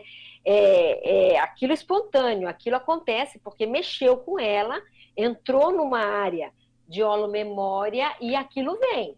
É, isso pode acontecer, você encontra uma pessoa, você vai no lugar, ou você entra num campo de pesquisa qualquer, né? Então é meio que natural, me parece que pode acontecer de uma maneira bem, bem natural. Agora, por outro lado também, se você entra numa temática dessa, cria um holopensene de evocação, todo tema evoca. Se é um conteúdo importante da pessoa naquele, do ponto de vista da série X, ela vai fazer o quê? Evocação dos companheiros evolutivos dela, ela vai fazer é, com, é, evocação das vítimas ou os assistíveis, e elas vão fazer evocação automaticamente também dos amparadores envolvidos que estão interesse naquele tema. Então, veja, olha o mundo extrafísico que se abre, e cujo autor é o epicentro. Né? O, o autor ele se torna um epicentro de uma paradinâmica, né? vamos dizer assim, multidimensional, só por entrar naquele campo de pesquisa e começar a produzir a partir disso, né? Então, só isso, gente, se a gente parar para pensar, isso é o mundo, né? É a pessoa, ela entra numa veia, um veio, né, pesquisístico e os cenários e os paracenários, eles passam a acontecer. Fala, David. A gente pode colocar isso, a pessoa começa a trabalhar como um agente promotor de sincronicidades para si mesmo. Isso. Perfeito, perfeito. A interatividade funciona e a sincronicidade ocorre. Perfeita essa observação. Depois, ele também cria um holopensene, essas temáticas, para intercessão dos amparadores, como eu estava comentando, né? Aí, às vezes, eles entram, eles entram para ajudar o autor, eles entram para ajudar o grupo, eles entram porque existe um, um processo muitas vezes que o próprio autor não viu, mas que está acontecendo e os amparadores podem atuar, né? E aí eu coloquei assim, quando é que os amparadores, então, hipoteticamente, podem interceder, né, para a retrocognição? Que não é só aquela retrocognição anímica, né, que chamei de anímica, se é que pode ser só anímica, eu penso que sim. Mas, enfim, Primeiro, quando o autor ou a consinha, independente se é autor ou não, né? Hipótese que eu levantei, ela tem um nível de maturidade emocional para a psíquica mínima, né? Tem que ter, provavelmente, quando eu estou dizendo positivo. Às vezes eles vão entrar por uma necessidade de andamento da ProEx, e a pessoa está começando a abrir um campo proexológico a partir daquele tema importante, e os amparadores entram ali para para ajudar a pessoa, porque quanto mais ela recuperar cons naquela área, mais ela vai per, é, per, é, perceber a importância daquele assunto, não só para ela, mas para os colegas e as consciências e consciências afinizadas com aquilo, né? Às vezes é por causa de um alerta, alô, alô, presta atenção, né? Então eles entram para fazer uma retrocognição no sentido de a pessoa despertar, às vezes, para alguma omissão, que a pessoa está tendo até então. E geralmente isso acontece quando essa informação, o professor Valdo sempre dizia isso, né? Não resvala negativamente no grupo karma. É, se a coisa for trazer problemas, não às vezes pelo autor, pelo pesquisador, mas para o grupo, é, eles têm essa possibilidade, acho eu, né, de entrar mais fundo nessas situações, né? Então, eu trouxe aqui algumas possibilidades, mas o fato é que é, eu queria lembrar de novo isso aqui, ó. O campo é favorável. O campo é favorável para esse tipo de situação, né? E a pessoa vai ficar epicentrando aquilo ali durante o tempo que ela está trabalhando naquela temática, né? Eu não sei se tem alguma pergunta ainda disso, Eduardo, aí para fazer, que daí eu vou para uma outra área.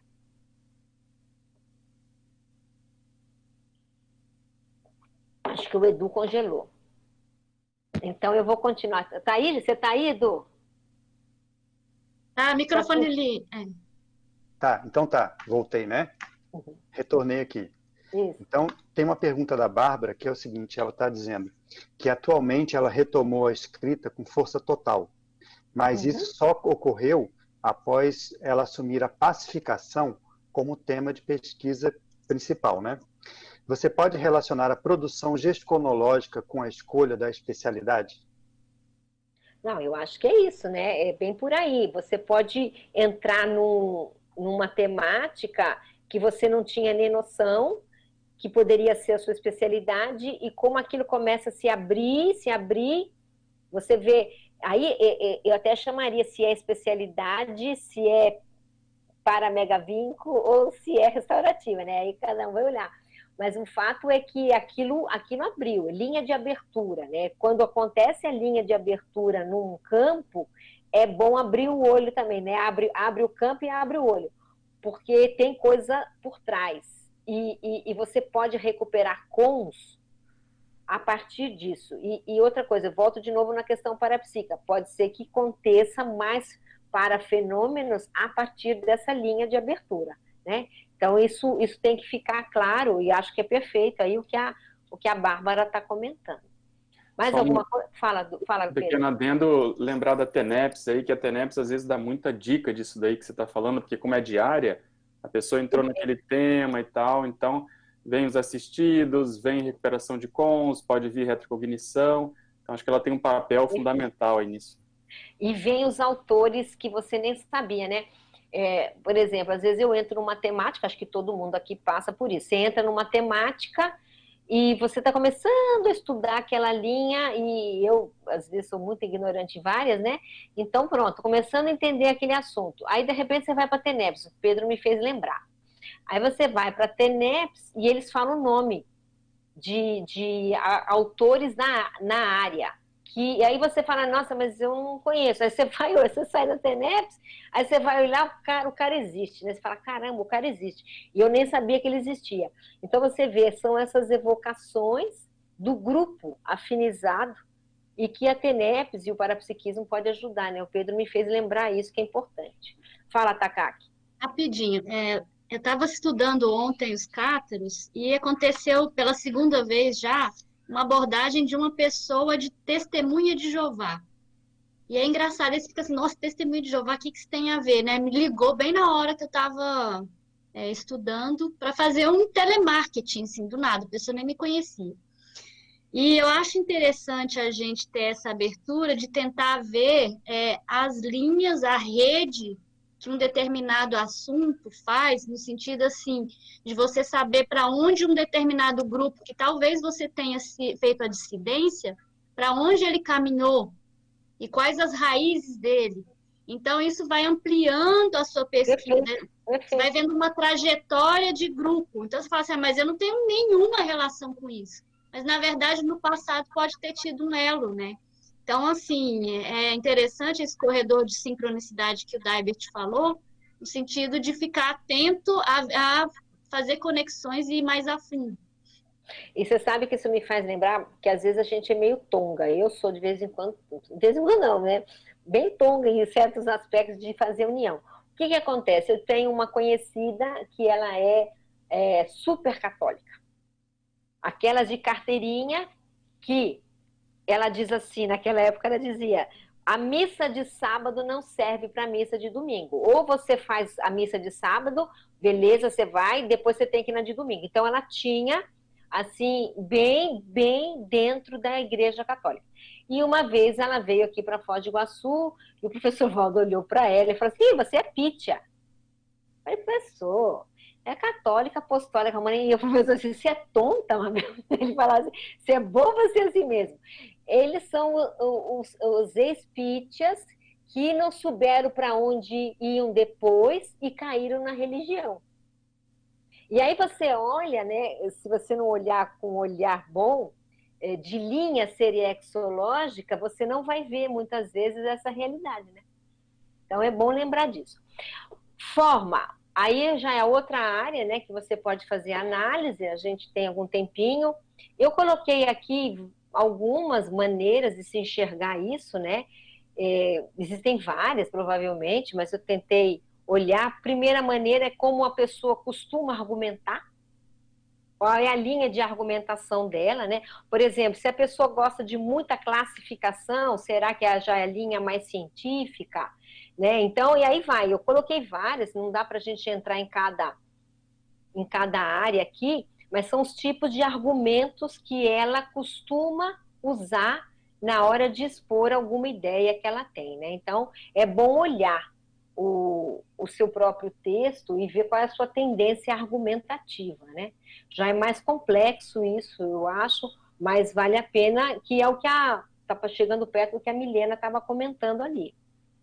Outra área que é o tipo de discurso predominante da pessoa, né? Uma outra abordagem que você pode falar.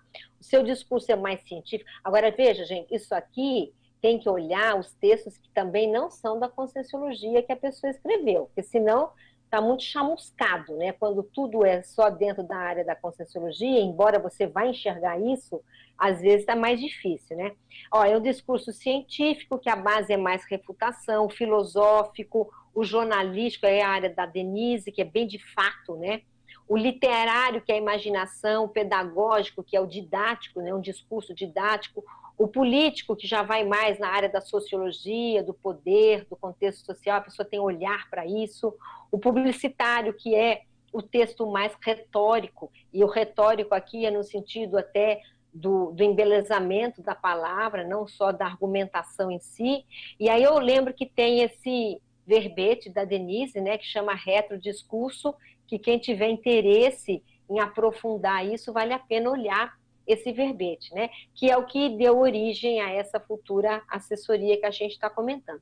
Então, veja, a pessoa olha o texto dela e vê, eu sou mais da pedagogia, eu explicito mais, eu faço mais manual, gosto de ensinar como fazer, aí ela vai mais para a aula da, da pedagogia.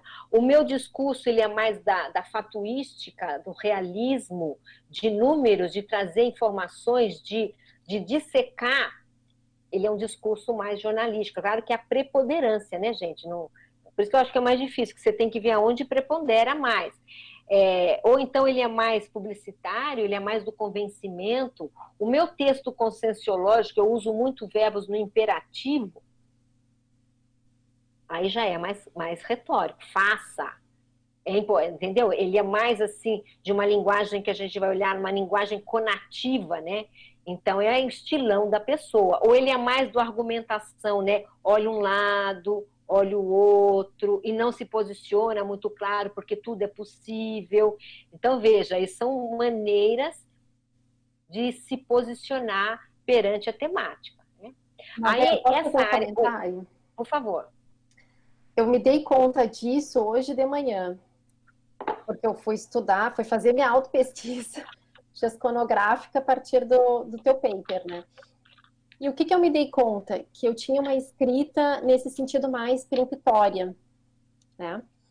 E do tudo ou nada, isso já é um traço que eu venho trabalhando, enfim, já, já, eu já identifiquei, eu estou trabalhando, enfim.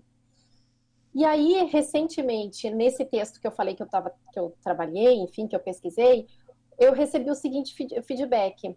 Olha, Milena, é, em alguns momentos você não se posiciona, você faz a pergunta e não deixa muito clara a resposta. Eu falei, puxa, é o 8 ou 80, né? Então, é, que você vai trabalhando a partir da identificação né, de um estilo de escrita que você identificou que tem, você vai trabalhando, de repente erra, né, por um outro, um outro extremo, até você chegar, né, num meio termo, mas é interessante que esse percurso aconteceu em função de feedbacks que eu recebi de escrita. Perfeito. É, eu penso que é isso. É isso que a gente tenta fazer nessas análises, né?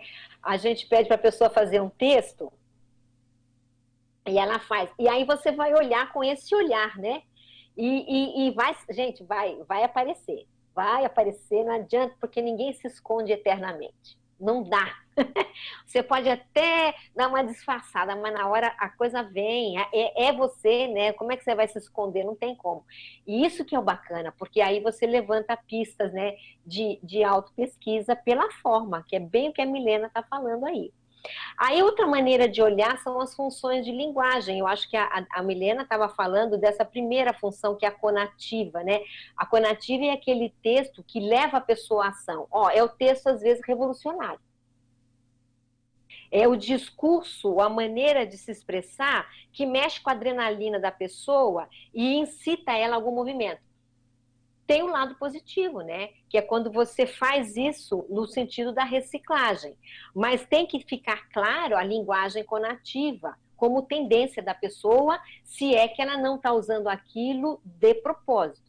Porque aí, se você domina bem esses tipos de linguagem, que é o ideal, é você usar isso, né, na maneira assertiva e correta, e produtiva e cosmoética em termos de passar informação. Mas para isso você tem que ter autoconsciência. Um, de quais tipos de linguagem são essas, teria que dar uma estudada basicamente, e dois, como é que eu uso isso no meu dia a dia, né? Então, só assim, bem por cima, essa conativa, ela leva a ação, e geralmente tem verbos no imperativo, a emotiva ou expressiva é aquela do eu, aonde o eu é o centro do discurso.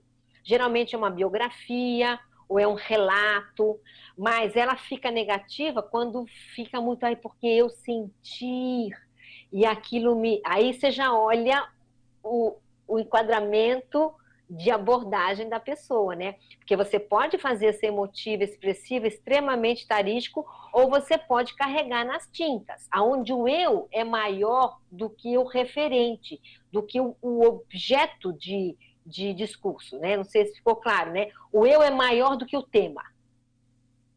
E, e, gente, a gente vê isso até em defesa de tertúlia. Presta atenção nos nossos cursos.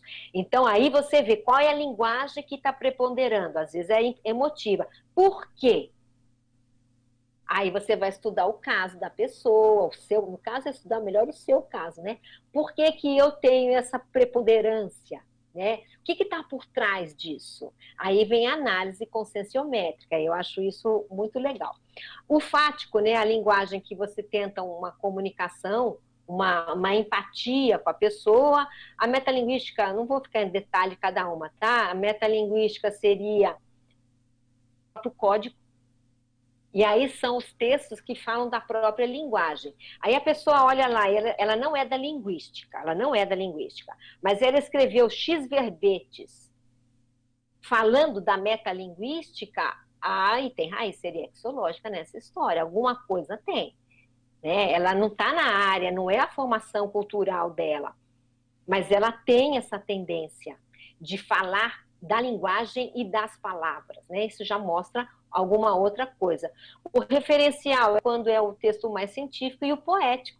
É quando, de repente, entra uma palavrinha ali mais de poesia, que lhe remete, né, uma figura de linguagem, e por aí vai. Tá? Não vou entrar em detalhes, tá, gente, em todos. Aqui tem a área do Pedro, né, a área da lexicologia. Eu coloquei alguns itens que podem ser também abordados na hora de você é, estudar a, a, a, conformática do texto com pistas seriexológicas e a tipologia textual. E também diz muito da pessoa, né? O seu texto ele é mais descritivo, ele é mais dissertativo, ele é mais expositivo, né? Existe o texto injuntivo. O texto injuntivo é aquele que ensina a fazer uma coisa. Por exemplo, você faz um, uma bula de remédio né? Ou você faz um manual de como usar o aparelho.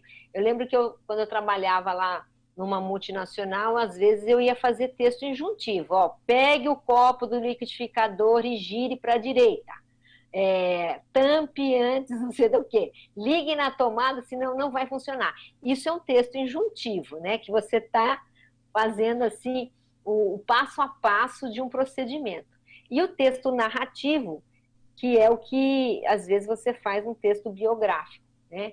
Por exemplo, o livro do Zéfiro, ele é um texto narrativo, né? Você está falando sobre uma, uma pessoa, né? Uma persona, um personagem, e você vai narrando os acontecimentos. Eu lembro, por exemplo, quando eu escrevi o livro do professor, né, do Zéfiro, que era narrativo, eu adorei esse discurso, esse tipo de texto. Era como se eu já tivesse feito esse tipo de, de texto muitas vezes, né? É, gosto muito mais desse texto do que dos outros, o que não quer dizer que eu vou ter que escrever sempre nesse, nem que seja sempre o ideal nesse sentido, mas eu me sinto em casa escrevendo assim. Então a pessoa também tem que olhar isso como raiz, né, seriexológico. Qual é o tipo de texto que você se sente em casa na hora de desenvolver, né? Também vai dizer muito da sua personalidade e da sua raiz seriexológica, né? Tem muito a ver esse tipo de coisa. E aí eu terminei aqui, gente, não sei se tem mais perguntas aí, do pelo menos a apresentação do, do breve aí de conteúdo, veja se tem alguma pergunta aí de vocês. Ok. Mabel, tem uma pergunta aqui que vê se você elabora ela, senão a gente pede para a pessoa elaborar mais a pergunta. Poderia comentar sobre a qualificação dos livros deixados por nós no passado? Olha, não sei exatamente o que ela perguntou, né? Mas se a pessoa ela tem acesso consciente, verdadeiro, de obras do passado, ela vai olhar. É, eu acho que esse aí é a cereja do bolo, né? É, você conseguir acessar várias obras suas do passado. Por exemplo, Pedro teve esse acesso, né? Eu acho fantástico isso, porque, porque você consegue mapear uma porção de coisa. As suas tendências, a sua embocadura cognitiva e mental somática, as suas, é, vamos dizer, o seu estilo, a estilística. Outra coisa, a qualidade do conteúdo se ele era um conteúdo mais, é, vamos chamar assim, universalista, ou se ele era um conteúdo mais bairrista. Então, o ideal, né, do, é se a gente pudesse. A ideia é que a gente construa livros hoje, se a gente não conseguiu descobrir do passado, para as próximas, né? Que a gente que é o que se chama de auto-revezamento, que você deixe no seu livro você mesmo para as próximas vidas, né? E aí você vai poder ver isso. Fala, Pedro. Rapidinho, uma variável que entra nessa análise é muito o zeitgeist mesmo. Você vê, e aí isso mostra o passadão anterior a essa retrovida, em função das injunções políticas, alguma coisa que aconteceu, a pessoa acaba escrevendo mais sobre aquilo que mostra esse, né, justamente esse, esse engajamento. É, tem um verbete que é retrolivro pessoal, que eu procurei colocar algumas variáveis, talvez ajude a pessoa a analisar melhor essa condição. Hein? Perfeito. E outra coisa, né, Pedro, é, como você está lembrando aí do Zeitgeist, e da conjuntura social, é, aí você também vai encontrando o grupo Karma, né? Que os colegas que vocês tanto estudam ali na consecutivos, né? Você vai fazendo um mapeamento da retrogrupo karmologia, vamos chamar assim, né? A partir do seu, do seu texto. Fala. É uma, uma, eu tive uma projeção uma vez e eu tenho essa ideia, já falei na Consecutivos, quando voltar e eu terminar a pandemia, o ideal seria, na projeção a gente ia para a holoteca e fazia um trabalho com energia e as pessoas iam na biblioteca tentar identificar exatamente esses, esses retrolivros, ou pelo menos áreas, e tinham tempo, e tinha algumas técnicas para se fazer isso, né? Então, a gente está esperando aí depois, vamos conversar com o CAEC, dentro das possibilidades, envolver a Unescom também nisso, para a gente poder encarar esse assunto. Porque se a pessoa não vai na holoteca, ela tem li livro lá, e ela tá, né, tá marcando topo tá ali. Então, imagina, imagina. Tá porque... né? Vai dessomar e vai botar um... Isso, eu fiquei pensando, você já imaginou você mora aqui 30 anos na Cognópolis, aqui do lado da loteca, e você dessoma e descobre que seus livros estão lá. É de chorar, né? É então, é a gente quer, chorar. quer enfrentar isso, botar as pessoas lá para começar a ter experiências parapsíquicas, né, com, com essas obras que, que totalmente estão ali. Então tem que encarar mesmo, tem que ir, tem que ciscar, tem que tentar para ver se ativa a, a aula memória. A aula memória, perfeito. Acho excelente a iniciativa. Tinha, acho que a Milena. É, eu quero dar um exemplo da personalidade consecutiva que o Guilherme estuda como hipótese, que ele escreveu sobre a natureza da vontade dos homens. Então, é, dizer, uma relação... é uma TPCN. E outro tema que ele escreveu é a origem das ideias.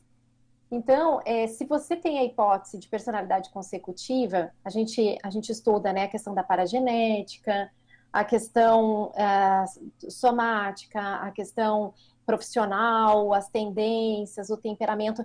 E aí, a partir da gesconografia, também é um outro campo interessante do que, que a, a consciência ela se dedicava, como ela escrevia, o que, que ela se interessava, para poder extrair justamente esses elementos que você trouxe, a questão de conteúdo, de forma, mudou, não mudou, tem semelhanças, tem diferenças, o que, que o curso intermissivo pode ter é, feito no sentido de, de ter provocado mudanças né, nessa manifestação da escrita. Então é um campo assim bem interessante. E tem aquela coisa que o Locha chama de ampliação do acerto, né? Você pode ser que pegue aquela linha que já está do passado e, você vai ampliar. Né? Não é que ela estava errada, de modo, não é essa a questão, mas ela às vezes estava ainda tacanha naquele momento, né? E agora você vai abrindo outras possibilidades dentro da mesma linha, né? Que é o que ele chama lá de ampliação do acerto. Acho que é o, o que tem esse termo, né? Edu tem ah, depois Edu, veja se tem pergunta ali não, no chat. Tá? Fala, Imara. na conclusão, você traz a conjugação, esse item, e aí a minha pergunta para você falar um pouco para a gente é, nessa conjugação desses quatro fatores que você trouxe, que é a, a investigação autoconscienciométrica, seria a partir do conscienciograma, e como você poderia estar fazendo isso. Ah, aí tem os outros itens, né? Que é a inspiração e ocorrências parapsíquicas. Ah, um que eu achei muito interessante aqui, que é a análise dos componentes e do contexto do grupo karma nuclear. E a relação com a profissão. Então, achei que, é, é, dentre outros, você menciona, mas esses quatro, como você já, já mapeou isso? O que, que você poderia nos. É, obrigada pela pergunta, que eu até tinha esquecido disso, porque como eu peguei só uma síntese ali do texto, né? E do outro ainda mais síntese, é, eu acho que esses estudos que a gente faz de GISCOM, é óbvio, né, gente? A gente tem que casar de auto-pesquisa, né? E aí e, e é incrível os achados que a gente tem depois disso, né? Eu, eu, eu, vou contar um caso aqui que eu já falei até no Menemocast, que é assim, você, eu estou lá escrevendo o livro, por exemplo, do Zéfiro, né? Que é um livro sobre mitologia. Até certo ponto não é sobre mitologia, mas tem o um mito, né? Aí eu tenho algumas experiências aí, depois que eu já tinha publicado o livro, me remetendo a contextos é, do passado relacionado à mitologia. E aí, acho que foi a Milena, me lembrou, mas é, não. Aí eu falo, minha mãe, ó, aí entrou o grupo Karma. A minha mãe tem o nome de uma deusa da mitologia grega. Aí a Milena fala assim para mim, Mabel vai descobrir por quê. Por que, que ela tem esse nome? Aí eu vou descobrir o porquê e falam para mim, não, a sua avó, mãe da minha mãe, adorava a Grécia e adorava a mitologia. Então, agora vamos juntar tudo. Você escreve sobre o Zéfiro, sobre o mito grego. Você tem uma experiência parapsíquica que te coloca, de alguma maneira, num contexto envolvendo a mitologia na Grécia há não sei quantos mil anos. E aí você põe a sua mãe na jogada e vê que o nome dela, o nome dela é da mitologia grega. Então, você já tem aí três elementos fortes de autopesquisa seriexológica, né? Então, e lembrar, lembrar que a mãe tem tudo a ver com a cláusula pétrea da prece. Então você... Isso, isso. Obrigada, Pedro. Obrigada. E lembrar que a mãe tem tudo a ver com a cláusula pétrea. Então você vai juntando, né? Porque a pesquisa não pode ser só aquilo do, do texto. Eu fiz esse recorte de GESCOM, mas é óbvio que você vai fazendo outros recortes aí fortes, né? e envolvendo tudo. Você tem que envolver, acho que o conscienciograma, como você disse, a família, os colegas, os ambientes aonde você viveu e por aí vai. Quer falar mais uma coisa? Acho que o Imara ia falar. Não, por exemplo, eu agora eu descobri, eu já falei isso também em algum momento, eu descobri a minha vertente religiosa, né?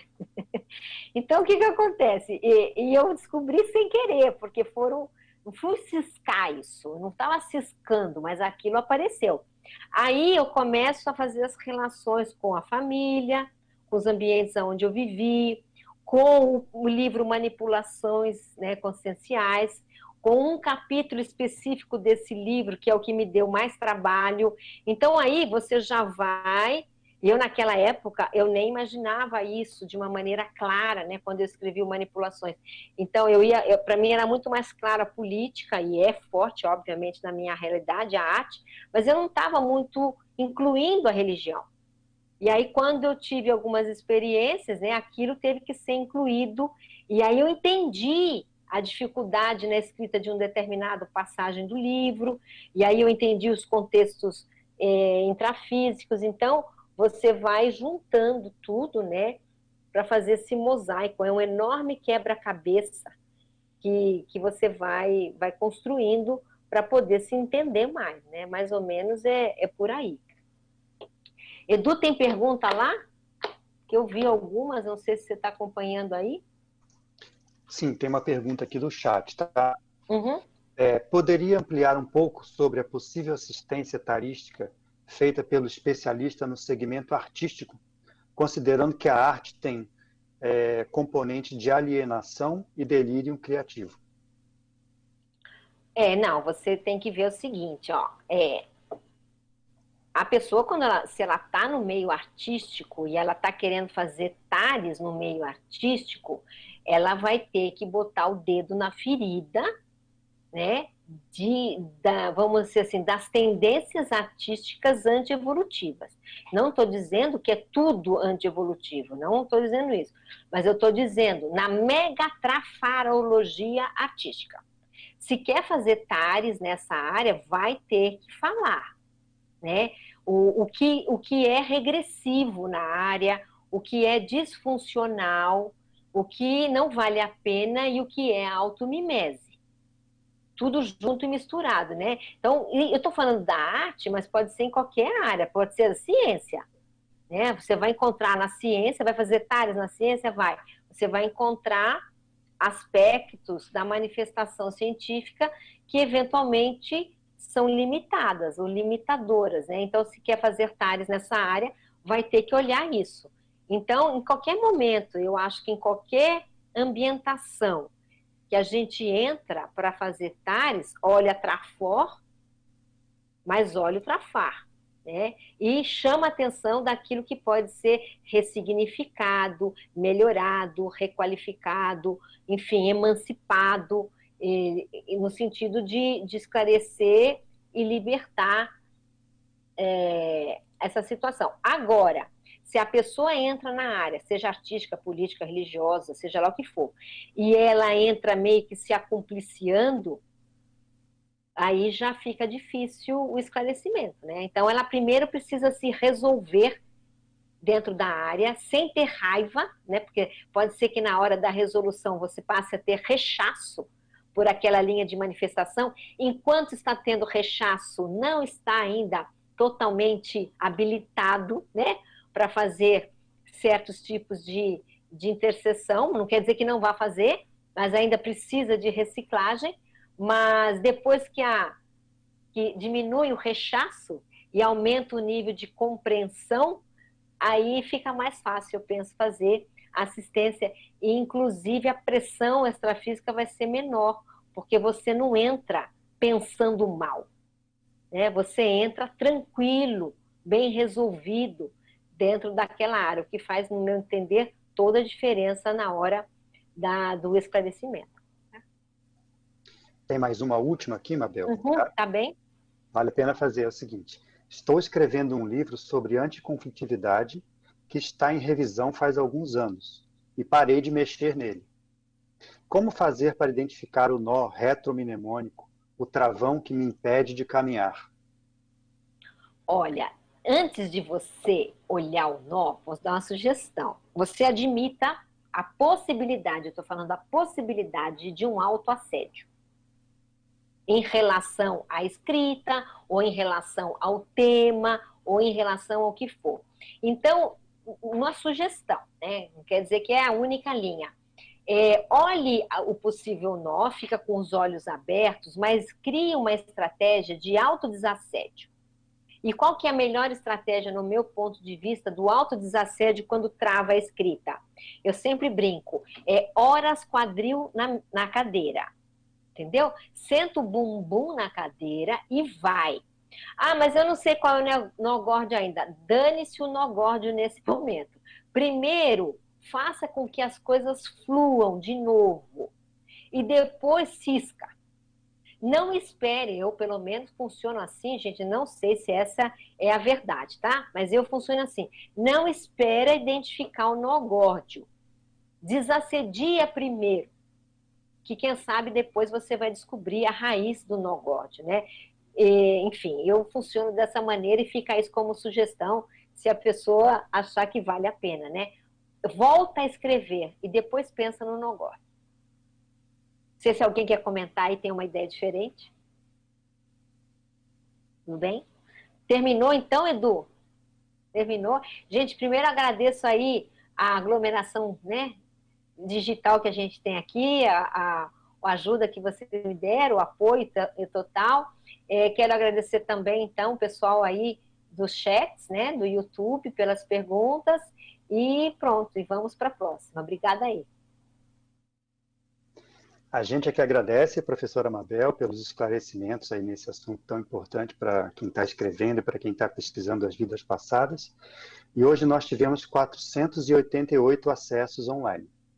Um ótimo domingo e até a semana que vem para todos.